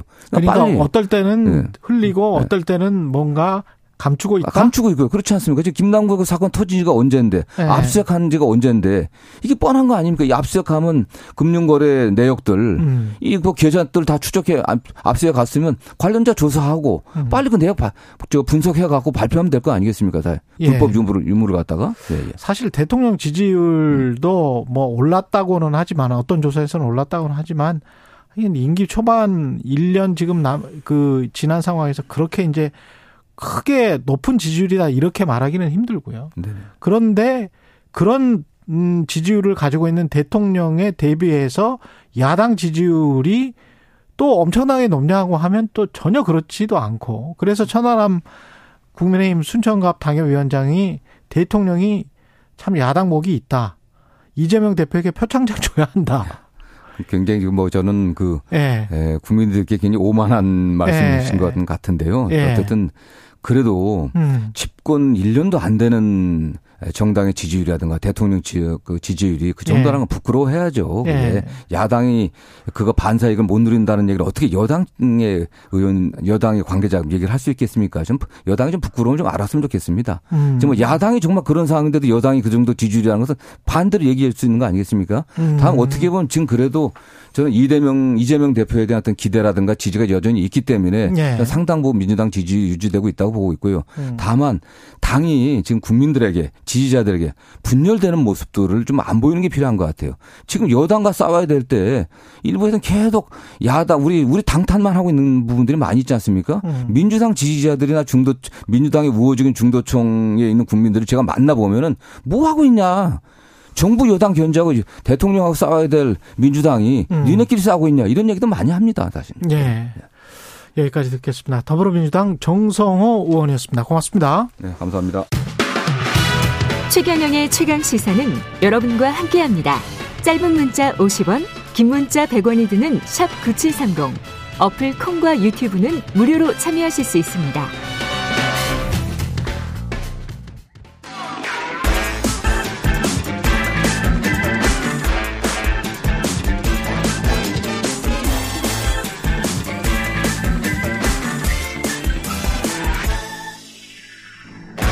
네, 한 번 더 뉴스 시간입니다. 오늘은 한국경제신문 최영찬 기자와 함께하겠습니다. 안녕하십니까? 안녕하세요. 예, 사우디아라비아가 전 세계 축구 슈퍼스타를 지금 싹쓸이 하고 있습니까? 그렇습니다. 예. 일명 오일머니라고도 부르는데요. 예. 지난 1월이죠. 포르투갈의 슈퍼스타 크리스티아노 호날두가 일단 사우디 알 나스르로 이적을 했거든요. 지금 활동을 하고 있습니다. 그때 당시 지금 보도에 따르면 30개월 선수 생활과 2억 유로, 우리 돈으로 한 약 2,786억 원에 달하는 연봉을 제시했다고 알려져 있어요. 예. 여기에 지금 어제 깜짝 뉴스가 전해졌는데요. 최근 유럽 축구계를 주름잡던 레알 마드리드의 주포죠. 카림 벤제마가 사우디 알 이티하드로 이적을 했습니다. 음. 이 자세한 계약 조건은 밝히지 않은 가운데 이알 이티하드는 2026년까지가 계약 기간이다. 이렇게 지금 공개를 했거든요. 예. 미국 ESPN은 벤제마가 알 이티하드로부터 2년간 4억 유로, 약 5,500억 원을 조건을 제시받았다. 이렇게 추정을 했습니다. 2년간 4억 유로, 5,500억. 5,500억. 그러니까 연봉. 연- 연봉이 지금 3천억 조금 안 되네요. 네. 예, 2천 한 7, 800억. 아우, 네, 예. 좀 말을 더듬게 되는 연봉 액수. 어, 진짜 말 그대로 천문학적 액수가 맞는데요. 예. 그러니까 지금 호날두의 경우는 전성기가 좀 지났거나 뭐 한물 갔다 이런 평가가 있는 반면 예. 벤제마는 지난해 최고 권위의 상인 발롱도르를 수상했고요. 아. 그리고 이번 시즌 리그 19골로 득점 2위를 기록한 선수예요. 그래서 더 지금 화제를 모으고 근데 있습니다. 유럽에 있다가 사우디아라비아로 갔다? 그렇습니다. 야 이게 그 전 세계 top class를 다 지금 불러 모은다는 거예요? 그런 것 같아요. 네. 그래서 지금 어제 또 굉장히 뜬금없는 보도가 하나 나왔는데 영국 스카이 스포츠죠. 여기 꽤 네. 유력 매체예요. 손흥민도 2024년 사우디 리그의 영입 타깃이다. 이렇게 여기- 보도를 한 어. 거예요. 그러니까 이미 손흥민도? 작업이 진행 중이다라고 네. 보도를 했는데 사우디 구단들이 제시하는 금액이 워낙 천문학적이어서 이 유럽 구단들과 선수 개인 입장에서도 만약에 선수 생활을 이제 마무리하는 단계에 접어들었다면은 참 무시할 수 없는 액수다 이런 분석들이 지금 나오고 있어요. 음, 물론 이미, 이제 손- 이미 숫자가 좀 나오는가 보네. 근데 뭐 정확히 구체적인 손흥민에 대한 숫자까지는 안 나오긴 했는데 예. 어쨌든 손흥민에 대해서는 아직 설익은 뉴스다 이런 게 좀 전반적이고요. 예. 대신 지금 축구 황제 리오넬 메시 이적설이 메시? 지금 이적설이 굉장히 뜨거웠는데 예. 이거 어제 제가 온 거를 준비할 때만 해도 이 파리 생제르맹과 계약이 끝나는 만큼 사우디 행도 굉장히 유력 하다고 알려졌지만 음. 오늘 새벽에 결국 메시가 지금 미국행 비행기에 올랐습니다. 미국 메이저리그로 예, 미국 거예요? 메이저리그 사커 마이애미로 지금 계약을 앞두고 있는데요. 마이애미. 네, 지금 예. 미국 메이저리그 축구가 굉장히 좀 많이 인기가 올라왔어요 예전보다. 그렇군요. 근데 이제 예. 그 OTT 서비스죠 애플 TV 플러스가 10년간 그 MLS 중계를 하기로 했는데 음. 흥행 카드로 뭐 수익의 일부를 메시에게 주는 안까지 얘기가 나오고 있습니다. 그, 그 충분히 그럴 수 있네. 중남미에서 올라와서 이민자들의 인구가 굉장히 많이 그렇죠. 늘었기 네. 때문에 Latin American들의 그 시청률이 상당할 것 같습니다. 예. 그렇게 되면은 미국 메이저리그 축구로 가는 것도 말이 되겠네요. 네. 예. 사우디가 이렇게 축구, 축구뿐만이 아니고 또 골프도 뭐 있지 않았어요? 맞습니다. 예. 지금 어제 뭐 오늘 대서특필 많이 했는데요. 음. PGA 투어, 미국 프로골프 투어로 되게 유명하죠. 그렇죠. 여기와 사우디아라비아의 후원을 받는 이 LIV 골프라고 있어요. 네. 지금 지난 1년간 굉장히 경쟁을 심하게 했는데 그렇죠. 여기에 또 유럽의 DP 월드 투어라고 있어요. 이 세 곳이 어제 공동 성명을 냈습니다. 통합 법인을 세우겠다는 건데요. 음. 조금 배경이 있습니다. PGA 투어가 사실상 패권을 쥐고 있었는데 그렇죠. 지금 그 이 사우디 국부 펀드가 2021년 10월에 이 아성을 넘겠다면서 LIV 골프를 세운 거예요. 음. 이 PGA가 LIV 골프 참가자들은 PGA 투어 금, 그 삼가 금지 이렇게 좀 명령을 내렸는데 예. 그래서 선수들과 PGA 사이에서 막 소송도 벌어지고 그랬어요. 어. 결국 어제 합의로 소송을 모두 취하기로 했는데 하지만 이 사우디 오일머니의 승리다 이런 시각이 좀 지배적이에요. 결국 그렇군요. 막대한 자본력을 바탕으로 2년도 채 안 돼서 PGA를 협상장으로 불러냈고 결국 통합까지 일궈냈고 이제 최고 스폰서가 이제 사우디 국부 펀드가 되는 셈입니다. 야, 이게 참 역사라는 게 재밌네요. 사실 PGA 투어가 지금은 뭐 미국 투어가 세계 최고인 것 같지만 한 100년 전에만 해도 영국 투어였거든. 예, 예. 그 영국에서 미국으로 넘어갔다가 미국에서 지금 오일머니로 넘어가는 그렇습니다. 돈 따라서 가는 거네. 돈 따라서. 재밌네요. 사우디가 예. 한번 기침 한번 했더니 지금 전 세계가 전 세계 스포츠가 들썩입니다. 재밌네, 재밌어. 예. 근데 이 비판적인 시각도 있습니다. 맞습니다. 예. 지금 사우디 하면 또 대표적으로 인권 탄압국으로 알려져 그렇죠. 있는데요. 예. 이 보수적인 이슬람 국가로 여성 인권 탄압에 대해서 좀 악명이 높아요. 그런데 왕정이야. 민주정이 아니에요. 네. 예. 그렇기 때문에 지금 근데 이 인권 탄압국의 이미지를 씻어내기 위한 이른바 스포츠 워싱이다. 이런 좀 비판적인 목소리가 나오거든요. 예. 지금 골프, 축구 말고도 뭐 F1 자동차 경주 대회도 했었고요. 어. 또 지금 월드컵이랑 하계 올림픽 유치도 좀 추진을 하고 있어요. 이런 것 때문에 스포츠를 활용한 이미지 세탁 아니냐, 아. 빈살만의 큰 그림 아니냐 이런 지적들이 나옵니다. 빈살만이 이 그림만 그리고 있는 게 이미지 세탁을 위해서가 아니고 제가 보기에는 예. 왜냐하면 이런 각종 대회를 유치하면 어쩔 수 없이 팬들 관중들이 오지 않습니까? 그렇습니다. 그때 그 사우디가 지금 큰 도시를 계획 도시를 그렇죠. 네. 네옴시티를 계획하고 있잖아요. 그래서 아마 경제적으로 음. 사람들 많이 모이게 하는 이벤트를 많이 개최를 해서 관광 도시화 두바이처럼 관광 도시화 시키는 게 네옴 시티의 목적이었기 때문에 경제적인 포석도 좀 있는 것 같습니다. 지금 보니까. 네, 지금 우리 좀 예. 박람회를 같이 경쟁하는 입장에서는 그렇죠. 조금 아쉽긴 합니다. 예, 여러모로 지금 여러 여러 단계 포석을 지금 두고 있는 것 같네요. 윤석열 대통령의 대선 공약이었는데 만 만으로 앞으로 나이를 세기로 했지 않습니까? 예, 예. 이게 통합되는 게 이번 달 6월 28일부터군요. 맞습니다. 이게 예. 지금 이제 시행을 하는 거예요. 그래서 이제 근데 문제는 여전히 연 나이가 계속 적용된다는 거예요. 예를 들어서 지금 다들 헷갈려 하시는 게 술, 담배, 팸, 그런 술, 담배 판매라든지 음. 이런 구매, 초등학교 입학, 그리고 병역 판정 검사 이건데 이게 그대로 연 나이로 유지된다는 거예요. 그러니까 2000 쉽게 말해서 2004년생은 이 만나이 통일법 시행 이후에도 생일이 지났는지 여부와 상관없이 지금 술, 담배를 살 수가 있습니다.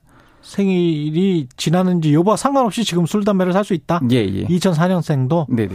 약간 혼란스러운데. 예, 그렇습니다. 예. 그러니까 법제처가 이에 대해 좀 설명한 게 있는데 예. 이연 나이를 만 나이로 변경하기 위해서는 각 개별법의 정비가 필요하다는 거예요. 어. 그러니까 만 나이 통일법이 시행은 됐지만은 이 연 나이 기준으로 그 바로 바뀌는 게 아니라는 거거든요. 아까 말씀드렸던 것 중에서 초등학교 입학 있잖아요. 예. 이거는 초등 초중등 교육법에 적용을 받아요. 그러니까 해당 음. 법에 따르면 만 6세가 된 날에 속하는 해의 다음 해의 3월 1일 보호 자녀 또는 아동을 초등학교 입학시키기로 했고 그러니까 병역 신체 검사는 또 병역법에 적용을 받아요. 그러니까 만 나이가 아닌 그 연 나이. 그러니까 해가 바뀌면 나이가 바뀌는 것. 그대로 그 해서 19세가 되는 19세가 되는 해에 병역 판정을 받도록 그 검사를 받도록 지금 계속 유지를 하고 있습니다. 이게 국회에서 그럼 법을 개정을 해야 됩니까? 그렇습니다. 지금 예. 법제처가 어느 어느 법을 바꿔야 된다고 지금 이렇게 지금 정비를 하고 있고요. 음. 그렇기 때문에 좀 시간이 걸릴 수밖에 없다 이런 게 있는데 근데 제가 어제 조금 황당했던 거는 예. 법제처가 이제 보도 설명 자료라고 내놓은 그 그래픽이 있어요. 예. 그걸 봤더니 그러면 이제 이게 시행되니까 음. 같은 해더라도 같은 학년이더라도 이게 그 생일이 지났는지 여부에 따라서 한 살이 많고 적을 수 있잖아요. 그렇죠. 이러면 서로 호칭을 어떻게 하니까라는 질문을 아. 스스로 답한 게 있는데 예. 그랬더니 한두 살 차이를 엄격하게 따지는 한국의 서열 문화가 점차 사라지지 않겠냐 이런 답변을 내놓은 거예요.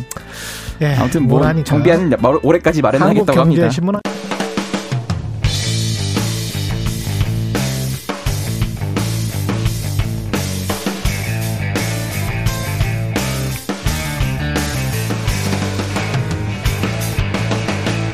최경영의 최강 시사.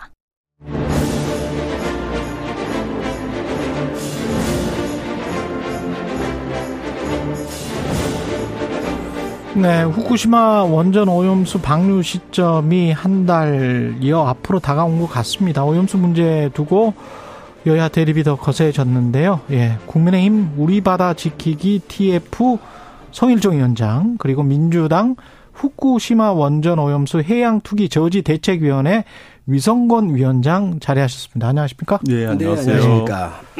우리 바다 지키기와 해양 투기 저지 대책위원회는 뭐 그 이름이 이름은 다릅니다만은 뜻은 같습니까? 어떻습니까? 똑같은 거지요. 네, 우리 바다 그러면요. 네. 우리 바다를 지키는 거에 여야가 어디 있습니까? 예. 말은 똑같은데 예. 어, 내용은 좀 다른 것 같아요. 어떻게 다릅니까? 음, 우리는 바다를 정말로 지키려고 하고 그 우리 바다 지키기는 예. 어, 지키기보다는 예. 좀더 좀 오염해도 그냥 살아도 되는 거 아닌가 이렇게 생각하고 있는 것 같아요. 아, 예. 이런 차이가 있는데 예. 지금 윤석열 정부에서 일본의 후쿠시마 오염 처리수를 음. 저희가 찬성한 적이 없어요. 문재인 정부에서 해왔던 걸 그대로 계승한 겁니다. 어. 이거는 뭐 부인할 수 없는 거잖아요. 21년도 예. 7월 달에 문재인 정부에서 킨스의 한국 음. 원자력 안전 연구원의 김홍석 박사를 파견을 해요. 예. 또 21년도 8월 달에 문재인 정부에서 TF를 만듭니다. 음. 그래서 일본의 알프스가 검, 알프스를 검증을 해서 아, 음. 이게 문제가 없다라고 하는 결론을 내고 음. 또 그때 킨스에다가 또 TF팀을 만들었었는데 그 TF팀이 이번에 실사단으로 갈 때 거의 그대로 간 거예요. 문재인 정부에서 임명받았던 사람들입니다. 그리고 네. 21년도 4월 19일 날 정의용 장관이 국회에 나오셔 가지고 네. 일본 후쿠시마 원전 처리수가 IAEA의 기준에 따라서 국배, 국제법적으로 문제가 없다 그러면 음. 이걸 대한민국 정부도 이거를 방류에 음. 반대할 명분이 없다 이렇게 대답을 해요. 음. 저희가 정권 받은 지 1년밖에 안 됐습니다. 그러면 저희가 다른 것보다 한거 있나요? 없거든요. 이거를 과학적으로 알프스라고 하는 과정을 어, 거쳐서 이 여곽인데 다핵종을 걸러내는 여곽인데 이거를 통과한 물을 한국, 미국, 프랑스, 스위스에 보내잖아요. 이것을 저희가 세 차례를 받았어요. 그리고 이것을 분석을 해서 저희가 IAEA로 다시 보냅니다. 미국도 예. 보내고 스위스도 보내고 프랑스도 보내고 음. 이것을 또 발표하는 거예요. 이러한 과정을 문재인 정부에 해서 해왔던 것을 그대로 해오고 있는 거예요. 그러면서 음. 우리가 실사단을 더 보내고 또 우리가 더 점검할 거 요구하고 이러고 있는 겁니다. 음. 그런데 이것들이 국제 기준치에 맞고 법적으로 문제가 없을 땐 우리가 마냥 반대할 수가 없다. 대한민국 문명 국가 아닙니까? 음. 그러기 때문에 우리가 문재인 정부에서 해온 것을 왜 지금 민주당은 문재인 정부 있었을 때 아무 얘기 안 하다가 윤석열 정부로 바뀌니까 이걸 그렇게 마치 이걸 이렇게 반대하고 새로 시작하는 양 이렇게 공격을 하는 하는지 음. 그 부분에 대해서 동의할 수가 없어요. 그 문, 저 저희 정부에서 어, 윤석열 정부에서 새로운 거 뭐 한 거 있으면 얘기를 해 보십시오. 과학적으로 더 보강이 되고 더 촘촘히 음. 챙겼으면 챙겼지. 우리가 안 한 거 있으면 얘기를 해 보시라는 거예요. 예. 그 전혀 다른 이야기고요. 문재인 정부에서는 후쿠시마 원전 오염수 방류에 대해서 우려를 표명했고 그것을 검증하는 절차를 거쳐야 되겠다고 분명히 얘기를 했고요. 음. 어, 정의용 장관이 답변한 내용도 사실은 어, 세 가지 전제가 있었습니다. 예. 그것이 과학적으로 검증되어지느냐 아니면 안전한가 이런 문제에 대해서 확인되었을 때 그것을 용인할 수 있다라고 답변한 내용을 가지고 이제 국민의힘에서는 저렇게 호도를 하는 거죠. 음. 정의용 장관이 이제 동의했는데 왜 국민 지금 더불어민주당 반대하는가? 사실 제가 오늘 자료를 하나 가지고 왔는데 어 국민의힘 그 조태영 지금 국가안보실장 어, 예, 예. 그리고 예. 그다음에 이제 김태호 의원, 김기현 대표 그 다음에 이제 태영 의원, 한무경 의원들이 발의한 어, 후쿠시마 원전 방사능 오염수 방류 결정 규탄 및 원전 오염수 안전성 확보를 위한 대한민국 정부의 적극적 대책 촉구 결의안. 아, 여기에 보면 그게 뭐라, 언제인가요? 2021년입니까? 예, 2021년 4월 29일에 예. 국민의힘 16명이 이렇게 확인을 의원들이 확인을 해서 뭐라고 얘기를 하고 있냐면 후쿠시마 오염수에는 인체 치명적인 삼중 수소를 비롯하여 60여 종의 방사성 물질을 포함되어 있는데 완전한 제거가 어렵다는 것이 전문가들의 의견이다. 이렇게 하면서 실질적으로 대한민국 정부의 어 정 그 방류를 규탄하고 네. 그리고 모든 정보를 투명하게 공개하고 정부는 이것에 대해서 적극적으로 대응해라. 이렇게 주장을 했거든요. 2021년에는 그렇게 예. 주장을 했었다. 예. 예. 자, 그래 알겠습니다. 이제 그렇게 주장을 했던 국민의힘이 음. 지금에 와서 지금에 와서 입장과 태도를 바꿨죠. 사실은 우리 이제 그 성일종 의원님께서도 과거에 이제 관련되어진 음. 의견들에 대해서도 찬성 의견을 말씀하셨었잖아요. 아주 의원님이 좋은 말씀을 하셨어요. 그제 얘기 맞습니다. 제, 제 얘기를 좀 음. 마무리를 좀 하면 어 그렇습니다. 저희 구, 게 저희 더불어민주당은 관련되어서 지금 국민의힘이 호도하는 것처럼 어 저희들이 했던 정책을 윤석열 정부가 승계한 것이 아니라 윤석열 정부는 다른 태도와 다른 입장을 갖고 다른 정책을 펼치고 있는 것이다. 이렇게 말씀을 좀 드립니다. 예. 제가 반론을 제기할게요. 예. 제가 20년도에 10월 달에 최고 어, 비상대책위원회 할 때 이 대책을 세워야, 이- 세워야 된다. 예. 후쿠시마의 이 원전 처리수에, 원전수에 대해서, 오염수에 대해서 대책을 세워야 된다라고 얘기한 게 맞습니다. 예. 그리고 저희 당에서 21년도에 조태용 의원을 비롯해서 4월 달에 이 대책 촉구 결의안을 냈던 게 맞습니다. 저 문서는 맞고요. 자, 그렇습니다. 예. 맞습니다. 그런데 그 전에 문재인 정부는 아무것도 안 했어요. 저희가 강력하게 20년도에서부터 음. 21년 4월 달에 이 얘기를 하니까 7월부터 문재인 정부가 움직이기 시작을 합니다. 예. 그래서 21년 7월 달에 김홍석, 킨스의 김홍석 박사를 IAEA에 파견을 해요. 아까 그 말씀. 그, 그렇습니다. 예. 그리고 8월 달에서야 TF팀을 만듭니다. 음. 그리고 임명장을 줍니다. 그 TF팀이 이번에 실사단에 갔다는 거예요. 자, 그러면 시체적으로 이게 무슨 문제가 있습니까? 문재인 정부가 움직이지를 않았어요. 자, 그리고 정의용 장관께서 국회에 나왔을 때 세, 네, 세 가지의 조건을 걸었습니다. 그거 맞는 얘기입니다. 뭐냐면 충분한 과학적 정보가 있어야 된다. 예. 이게 과학적 정보를 지금 현재 그대로 하고 있는 겁니다. 음. 알프스라고 하는 것을 11개 국가가 대한민국 포함을 해서 11개 국가의 전 세계의 과학자들이 여기 모여가지고 과학적으로 정보를 주고받고 정보를 공유하고 있습니다. 이걸 예. 하고 있고 두 번째 사전 협의를 해야 한다고 우리 정부하고 예. 문재인 정부에서도 사전 협의해서 파견이 이루어졌고 지금 저희하고 도쿄전력이 이 정보를 다 제공하고 있을 뿐더러 IAEA를 통해서도 정보를 서로 문재인 정부에서부터 지금까지 서로 정보를 사전 협의를 하여 오고 있는 겁니다. 그 다음에 IAEA의 한국 전문가가 꼭 참여해야 한다. 이게 정의용 장관의 세 번째 조건이었거든요. 예. 여기에 김홍석 박사가 간 거예요. 음. 7월 달에. 예. 어떤 문제가 있다는 거죠? 자, 시차적으로 아, 문제 제가, 있습니까? 제가 드리고 네. 제가 말씀을 드리면 예. 어, 관련되어서 그 관련돼서 과학적 근거를 충분히 어 제, 제시하고 정보를 충분히 공유해야 된다고 얘기했고 음. 정부와도 사전에 충분한 협의가 필요하다 이렇게 주장을 했죠. 이러한 것들이 끝으로 어, 어떤 얘기를 했냐면 IAEA 검증 과정에서 우리 전문가 또는 연구소 대표가 참여할 수 있도록 보장해라 이렇게 주장을 했고 그 주장들을 가지고 저희 당 이제 그 당시 정부는. 우- 예, 운영을 했던 거죠. 음. 그런데 충분하게 과학적으로 그 정보가 제공되고 있지 못하다. 여전히 저희 민주당은 현재? 그렇게 예. 주장을 합니다. 어떤 게 지금 정보 예, 안 어떤 거냐면 제공- 어떤 거냐 지금 이제 예. 이제부터 이제 과학 이야기를 해보죠. 예, 알프스 아, 다핵종 제거 설비인 알프스의 음. 사전 사, 이렇게 알프스를 처리하기 전 오염수 처리되어진 이후의 오염수가 데이터가 있어야 되겠다. 예. 그런데 지금까지 처리 전 데이터는 자료를 공개하고 있지 않습니다. 음. 두 번째, 알프스 이제 그런 정보가 공개돼야 된다는 것이고 알프스 얘기를 좀 더 드리면 1066기에 어 이제 한 기당 1000톤 정도 되어지는 1060 1666기에 음. 이제 137만 톤이 보관되고 있다는 거잖아요. 예. 그 보관되고 있는데 그 중에 약 30리터만 실질적으로 시험을 한 겁니다. 어. 예, 전체 중에 예. 1066기 중에 10개 의 탱크에서만 시료 자체도 예, 10개밖에 예. 안 됐어요. 예. 예. 10개 탱크에서 10개 탱크를 탱크를 묶어 놓은 묶음으로 받은 건데요. 음. 그 중에 30리터를 제공한 겁니다. 그러면 137만 톤에 30리터면 도대체 몇 퍼센트입니까? 일반적으로 그러한 것들을 샘플을 할 때는 5%, 10% 이렇게 샘플링 샘플의 조사 양이 충분하냐? 충분하지 않는 거죠. 두 번째, 음. 제공되어진 샘플이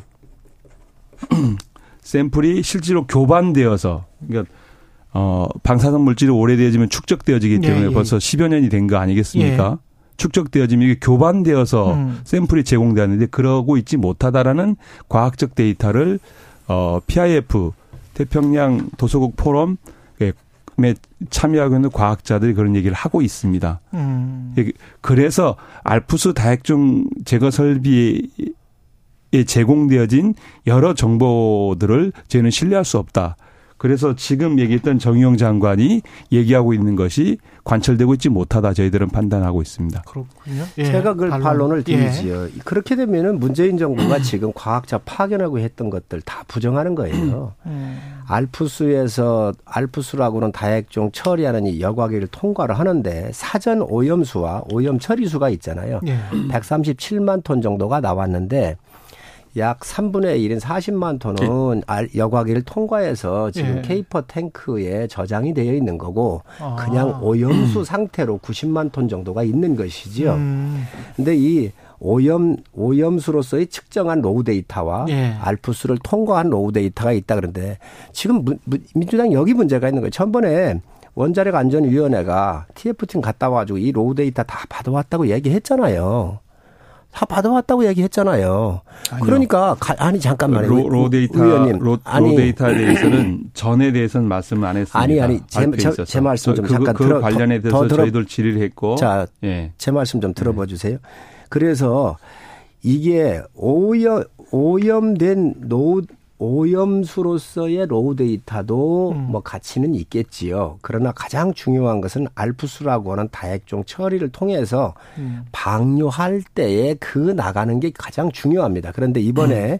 이 오염수에 대한 raw 데이터도 가져와서 지금 분석을 하고 있고 야당에서 요구하면 다 받아보실 수 있다라고는 말씀을 제가 드리고 그 다음에 음. 아까 30리터만 했다 그러는데 우리 위 의원님 말씀에 저는 동의할 수가 없어요. 왜 그러냐면 이 물이 나오면 다 교반을 합니다.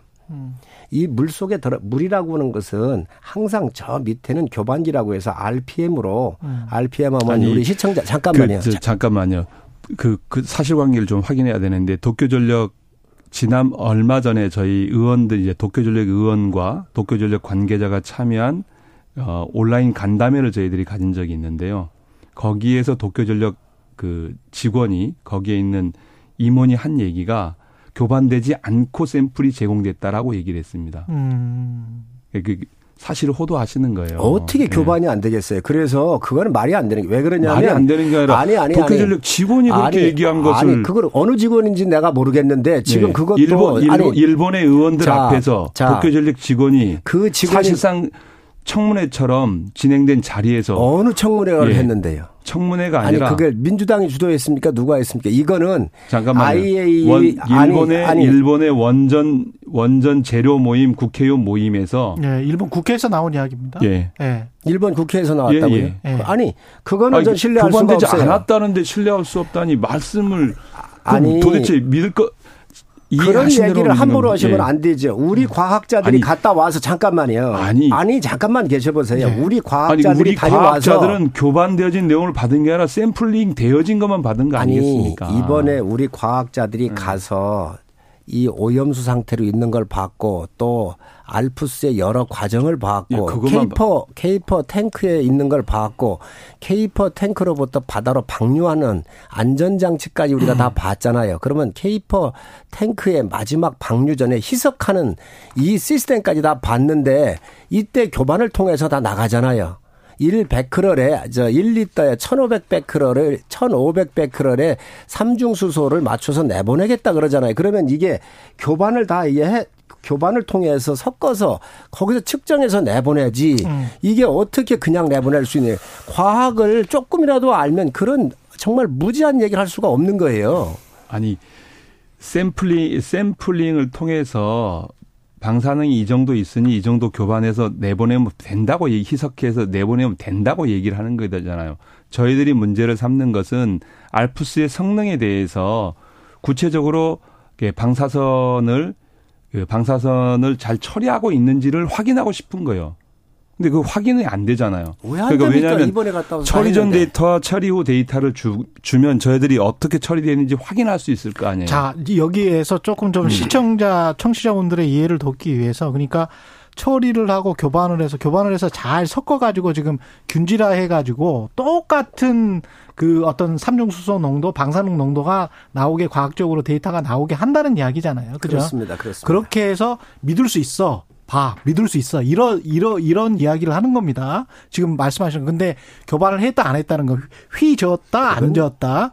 그 이야기를 하시는 건데, 제가 이제 그럼 이렇게 여쭤볼게요.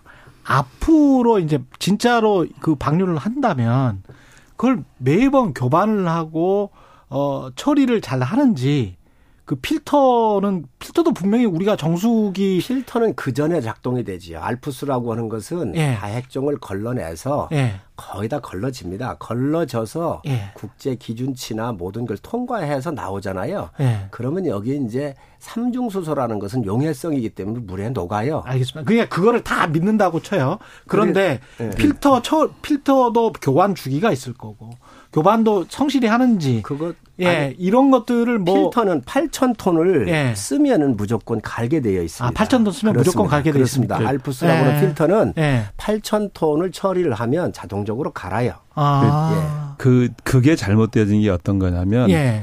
8천 톤이 이제 기본 농도가 들어올 거 아닙니까? 예. 과농도가 들어오게 되어지면 이게 갈아도 걸러지지 않겠죠. 예. 지금 그 몇 가지 이제 시료를 분석한 자료들을 보면 몇 가지들은 어 그 교반 교반 교반을 해서 한 시료를 가지고 그러니까 이게 샘플이죠. 교반 여부를 모르지만 샘플을 네. 가지고 실제 돌렸더니 한 이틀 정도 걸리더라는 거예요. 음. 한 한번 뭐 이제 전체 하는데 왜냐하면 무슨 필터를 교반 얘기 하시는 거지? 아니 교반이 아니라 네. 샘플에 그 샘플을 하는데 그 샘플에 이제 그거를 처리하는 데 있어서 실질적으로 한 번에 처리가 되지 않는다는 거죠. 농도가 높으면. 음. 그렇기 때문에 8,000리터가 되었다고 해가지고 이렇게 바꾸는 것은 잘못되어진 거죠. 완벽하게 아. 처리된 이후에 필터가 자, 바꿔야 되는 거죠. 알겠습니다. 음. 요게 8,000이라고 음. 하는 게 예. 더 쓸 수도 있고 덜 쓸 수도 있어요. 예, 예. 그래서 농도를 다 측정해 보니까 가장 안전한 수치에 들어와 있는 게 8천 천 정도 되더라는 거죠. 그리고 근데 그거 알프스를 잠깐만요. 예, 예, 예, 알프스를 통과해서 음. 핵종이 음. 더 나오면 음. 그 물이 바로 케이퍼 탱크로 가는 게 아니라 다시 또 돌아가서 다시 알프스를 통과하게 돼 있는 거예요. 이게 이중으로 그렇습니다. 이중, 네. 삼중도 될수 있죠. 사중도 될 수 있고 그래서 이 알프스를 최종적으로 통과하는 그 기준치는 정확하게 이 다핵종이 걸러진 물이란 말이지요. 그 다핵종이 걸러졌다고 판단하기가 어려운 게 뭐냐면 알프스 이제 그동안 이제 일본 도쿄 전력은 예. 어떻게 해왔냐면 그 2013년까지는 탄소 14가 걸러지지 않음에도 불구하고 예. 걸, 그러한 사실들을 그 얘기하지 않았습니다. 그러니까 일본 도쿄 전력은 2013년까지 이게 알프스로 처리되지 않는 핵종이 두 가지 핵종이 있는데요. 삼중 수소와 탄소 14입니다. 예. 예. 64개 핵종 중에 62개 핵종만을 이렇게 처리할 수 있게 되었고요. 예. 그런데 그러한 사실들을 구체적으로 밝힌 것이 2013년에서야 밝히게 되었고요. 두 번째, 어, 핵 연료 이제 지하수가 들어온다는 사실 자체를 은폐하고 있었습니다. 음, 그 그동안 차수벽이 예, 지금 예, 차, 지금은 차수벽을 처리하지만 예, 그 전에 그 전엔 차수벽 처리를 안 했죠. 그래. 알고 있음에도 예. 불구하고. 음. 그리고 아니 그거는 예, 지금 예, 이거하고 본질이 아니, 벗어나는 본, 얘기예요. 본질이 벗어난 게 아니라 일본 도쿄 전력이 알프스를 운영하는 데 있어서 운영 주체를 신뢰하기 어렵다는 거예요. 그러니까 도쿄 전력이 지금까지 들어간 거예요. 11개국이 IEA, 와 11개국이 들어가서 지금 도쿄 전력이 하고 있는 것을 IEA, 검증을 하고 국제적으로 협업을 하고 있는 게 거예요. 아니고요. 예. 일본이 IEA를 요청한 겁니다. 일본에. 요청이든 예. IEA가 들어가든 IEA에 예. 우리가 음. 이걸 처리하고자 하는데 우리 처리하고자 하는데 IEA가 와서 이것을 좀 잘 봐달라. 예, 그러니까 자체 감사를 설정한 거죠. 음. 근데 아이고. 감사를 설정한 기관이 자, 자, 어? 기관의 저, 얘기를 아니, 감사원들이 자, 시간이 5분밖에 안 남았어. 이거, 이거 이야기는 끝나시면 안 돼요. 잠깐만요. 네. IAEA는 전 세계 핵을 다뤄요. 이 후쿠시마의 문제는 바다의 네. 문제이기 때문에 그렇죠. 태평양 연안국에서 미국, 카나다, 대한민국, 중국과 관련되는 문제잖아요. 그래서 이 문제는 국제적으로 협의를 해가지고 도쿄 전력이 제대로 하고 있는지 예. 국제 기구에 들어간 거예요. 이거에 우리가 참여 요청을 했고 예. 그래서 정의용 장관도 우리 과학자도 참여한다고 요청을 해서 김홍석 박사가 가 있는 거란 말이지요. 예. 우리가 회원국이에요. IAEA에 그리고 거기서 잘못 검증하거나 우리가 제대로 이 일을 안 하면 대한민국 정부가 당연히 항의를 하고 바로 잡아야지요. 그렇죠. 이런 그 것들이 진행되고 그 있다. 왜 항의하지 않느냐는 거예요. 왜, 국민들은 불안해하고 안전하지 않다고 얘기하는데. 그럼 과학적으로 뭐가 안전하지 않은지 과학적으로 얘기해 보세요. 어느 핵종이 안 걸러졌습니까? 기준치 얼마나 오버했습니까? 과학적으로 음. 증명해야 될 것은 무소 교수가 얘기했듯이 삼중수소인 경우는 인체에 유해할 수 있다. 이게 정, 전 세계 130, 130개의 논문에 나와 있다. 라는 것을 가지고 국민들이 우려하고 야당이 우려를 제기하는 거잖아요. 자, 그러면, 그러면 국민의힘은 자. 130편의 논문에 근거해서 예? 이게 자, 안전, 그러면 어떻게 아, 안전한지를 자, 얘기를 해야 되죠. 아, 핵심적인 거 하나 묻겠습니다. 안전하... 아 좋습니다, 좋습니다, 좋습니다. 의원님 하나만 물을게. 그러면 정부를 대한민국이 예, 예. 대한민국 1리터당 삼중 수소 배출량 기준치가 얼마입니까? 1베크레 됩니다. 무슨 소리입니까? 네. 대한민국이 지금 1리터당 삼중수소 배출일이 4만 베크렐이에요. 에? 일본에 삼중수소 나와서 우리가 못한다 그러면 대한민국 원전을 다 세워야 돼요. 중국 다 세워야 돼요. 대한민국이 우리, 1리터당 우리, 잠깐만요. 아니 잠깐만요. 시약처의 음영수 아니, 기준에 보면 그게 아니고 지금 대한민국 아니, 바다에 우리가, 내보내는 우리가 먹을 수 있는 아니 음영수를 얘기하는 게 아니에요. 네, 지금 기준이 다르구나. 네. 지금 대한민국 바다에 버리고 네. 있는 이 삼중수소 배출량이 얼마예요, 기준? 예. 4만 베크렐이에요. 예. 일본이 그렇습니다. 그러면 예. 그러면 잠깐만. 일본이 1,500 베크렐이에요. 예, 잠깐만 제가 얘기를 왜 여기를 좀 드려야 되는데 음. 원전과 지금 후쿠시마 원전 사고로 되어진 그 사고 오염수와는 전혀 다른 거예요. 개념적으로 어떻게 얘기하면 다르지요? 어떻게 다른지 말씀을 드릴게요. 다핵종 걸러냈는데 자, 뭐가 자, 틀리지? 잠깐 다핵종 제거의 문제가 아니고요. 음. 제 얘기를 좀 들어보세요. IAEA의 기준에 보면 뭐라고 돼 있냐면 GS, G8에 뭐라고 돼 있냐면 비용 편익이 분석되게끔 돼 있어요. 네. 편익이 비용에 대해서 많이 발생하면 그것은 원전을 이용해도 되어진다라는 네, 네. 국제적 규범을 갖고 있습니다. 빨리 말씀하셔야 됩니다. 예. 예, 시간이. 그런데 이 원전 처리, 이 원전 오염수는 이건 이 얻는 이득이 없습니다. 국가적으로. 음. 그죠? 그렇죠. 없죠. 무슨, 무슨 일본의 아니, 일본의 뭐, 일본에 얻는 이득이 사, 고가 났으니까. 예, 사고가 네. 났기 때문에 음. 일본에 얻는 이득이 이 원전 처리 처리수를 버림으로써 얻는 이득이 없어요. 아니, 도쿄 도쿄 아니 잠깐만요. 도쿄 전력이 이익만 남는 거예요. 처리하는 비용을 육상에 보관하면 이거 한 10배 정도 비용만 들면 육상에 보관하거나 콘크리트를 고용할 수 있음에도 불구하고 하고 있지 않는 거거든요. 그러니까 도쿄 다른 이익만 낳는 일을 왜 네. 전 세계의 원전에서 그렇게 기준을 가지고 아니, 구분을 해서 봐야 됩니다. 전 세계에 나가는 일본이나 네. 미국이나 중국이나 대한민국이나 원전을 처리해서 원, 나가는 원전에, 원전에서 원전 원전을 평화적으로 이용하기 아니, 위해서 잠깐만요, 잠깐만요. 기준을 두지만 아니, 이것은 원전 원전에서 나오는 게 아니에요. 아니. 원전 사고에서 발생되어진 사고 발생되어진 쓰레기가 나오는 것인데 그것에 쓰레기, 관한 쓰레기의 국제적 규범은 쓰레기, 이걸 할 수 없게끔 돼 있는 거예요. 어느 기준이 할 수가 없게 돼 있어요. 지금 너무 어거지라는 거예요. 왜 그러냐면 어. 후쿠시마도 원전입니다. 음. 사고가 났지만 네. 어느 나라 거든 다 똑같습니다. 그래서 원전 처리를 해가지고 다핵종을 걸러내서 내보낼 땐 중국 같은 데는 말할 수가 없어요. 우리가 그. 1리터당 4만 베크렐이고 미국이 음. 3만 베크렐이고 일본은 1리터당 6만 베크렐이에요. 바다로 방류하는 기준이.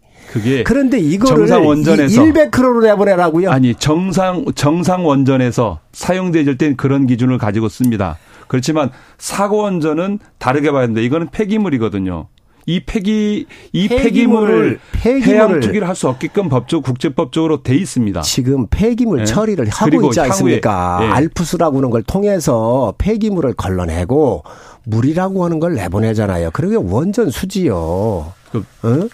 아니 이거를 그러면은 음영수 수준으로 만들어서 내보내라고 얘기하는 예, 거 아닌데 아니 자꾸 드신다고 뭐 수산물 하길래 이야기까지는 네. 그렇게 하면 안 돼. 뭐 오늘은 저 매운탕으로 하겠습니다. 예, 정신 정신 메뉴는 매운탕 좋습니다. 예, 예. 국민의힘 성일정 의원, 민주당 위성권 의원이었습니다. 고맙습니다. 고맙습니다. 예, KBS 1 라디오 최경령의 최강 시사였습니다. 내일 아침에 다시 돌아오겠습니다. 고맙습니다.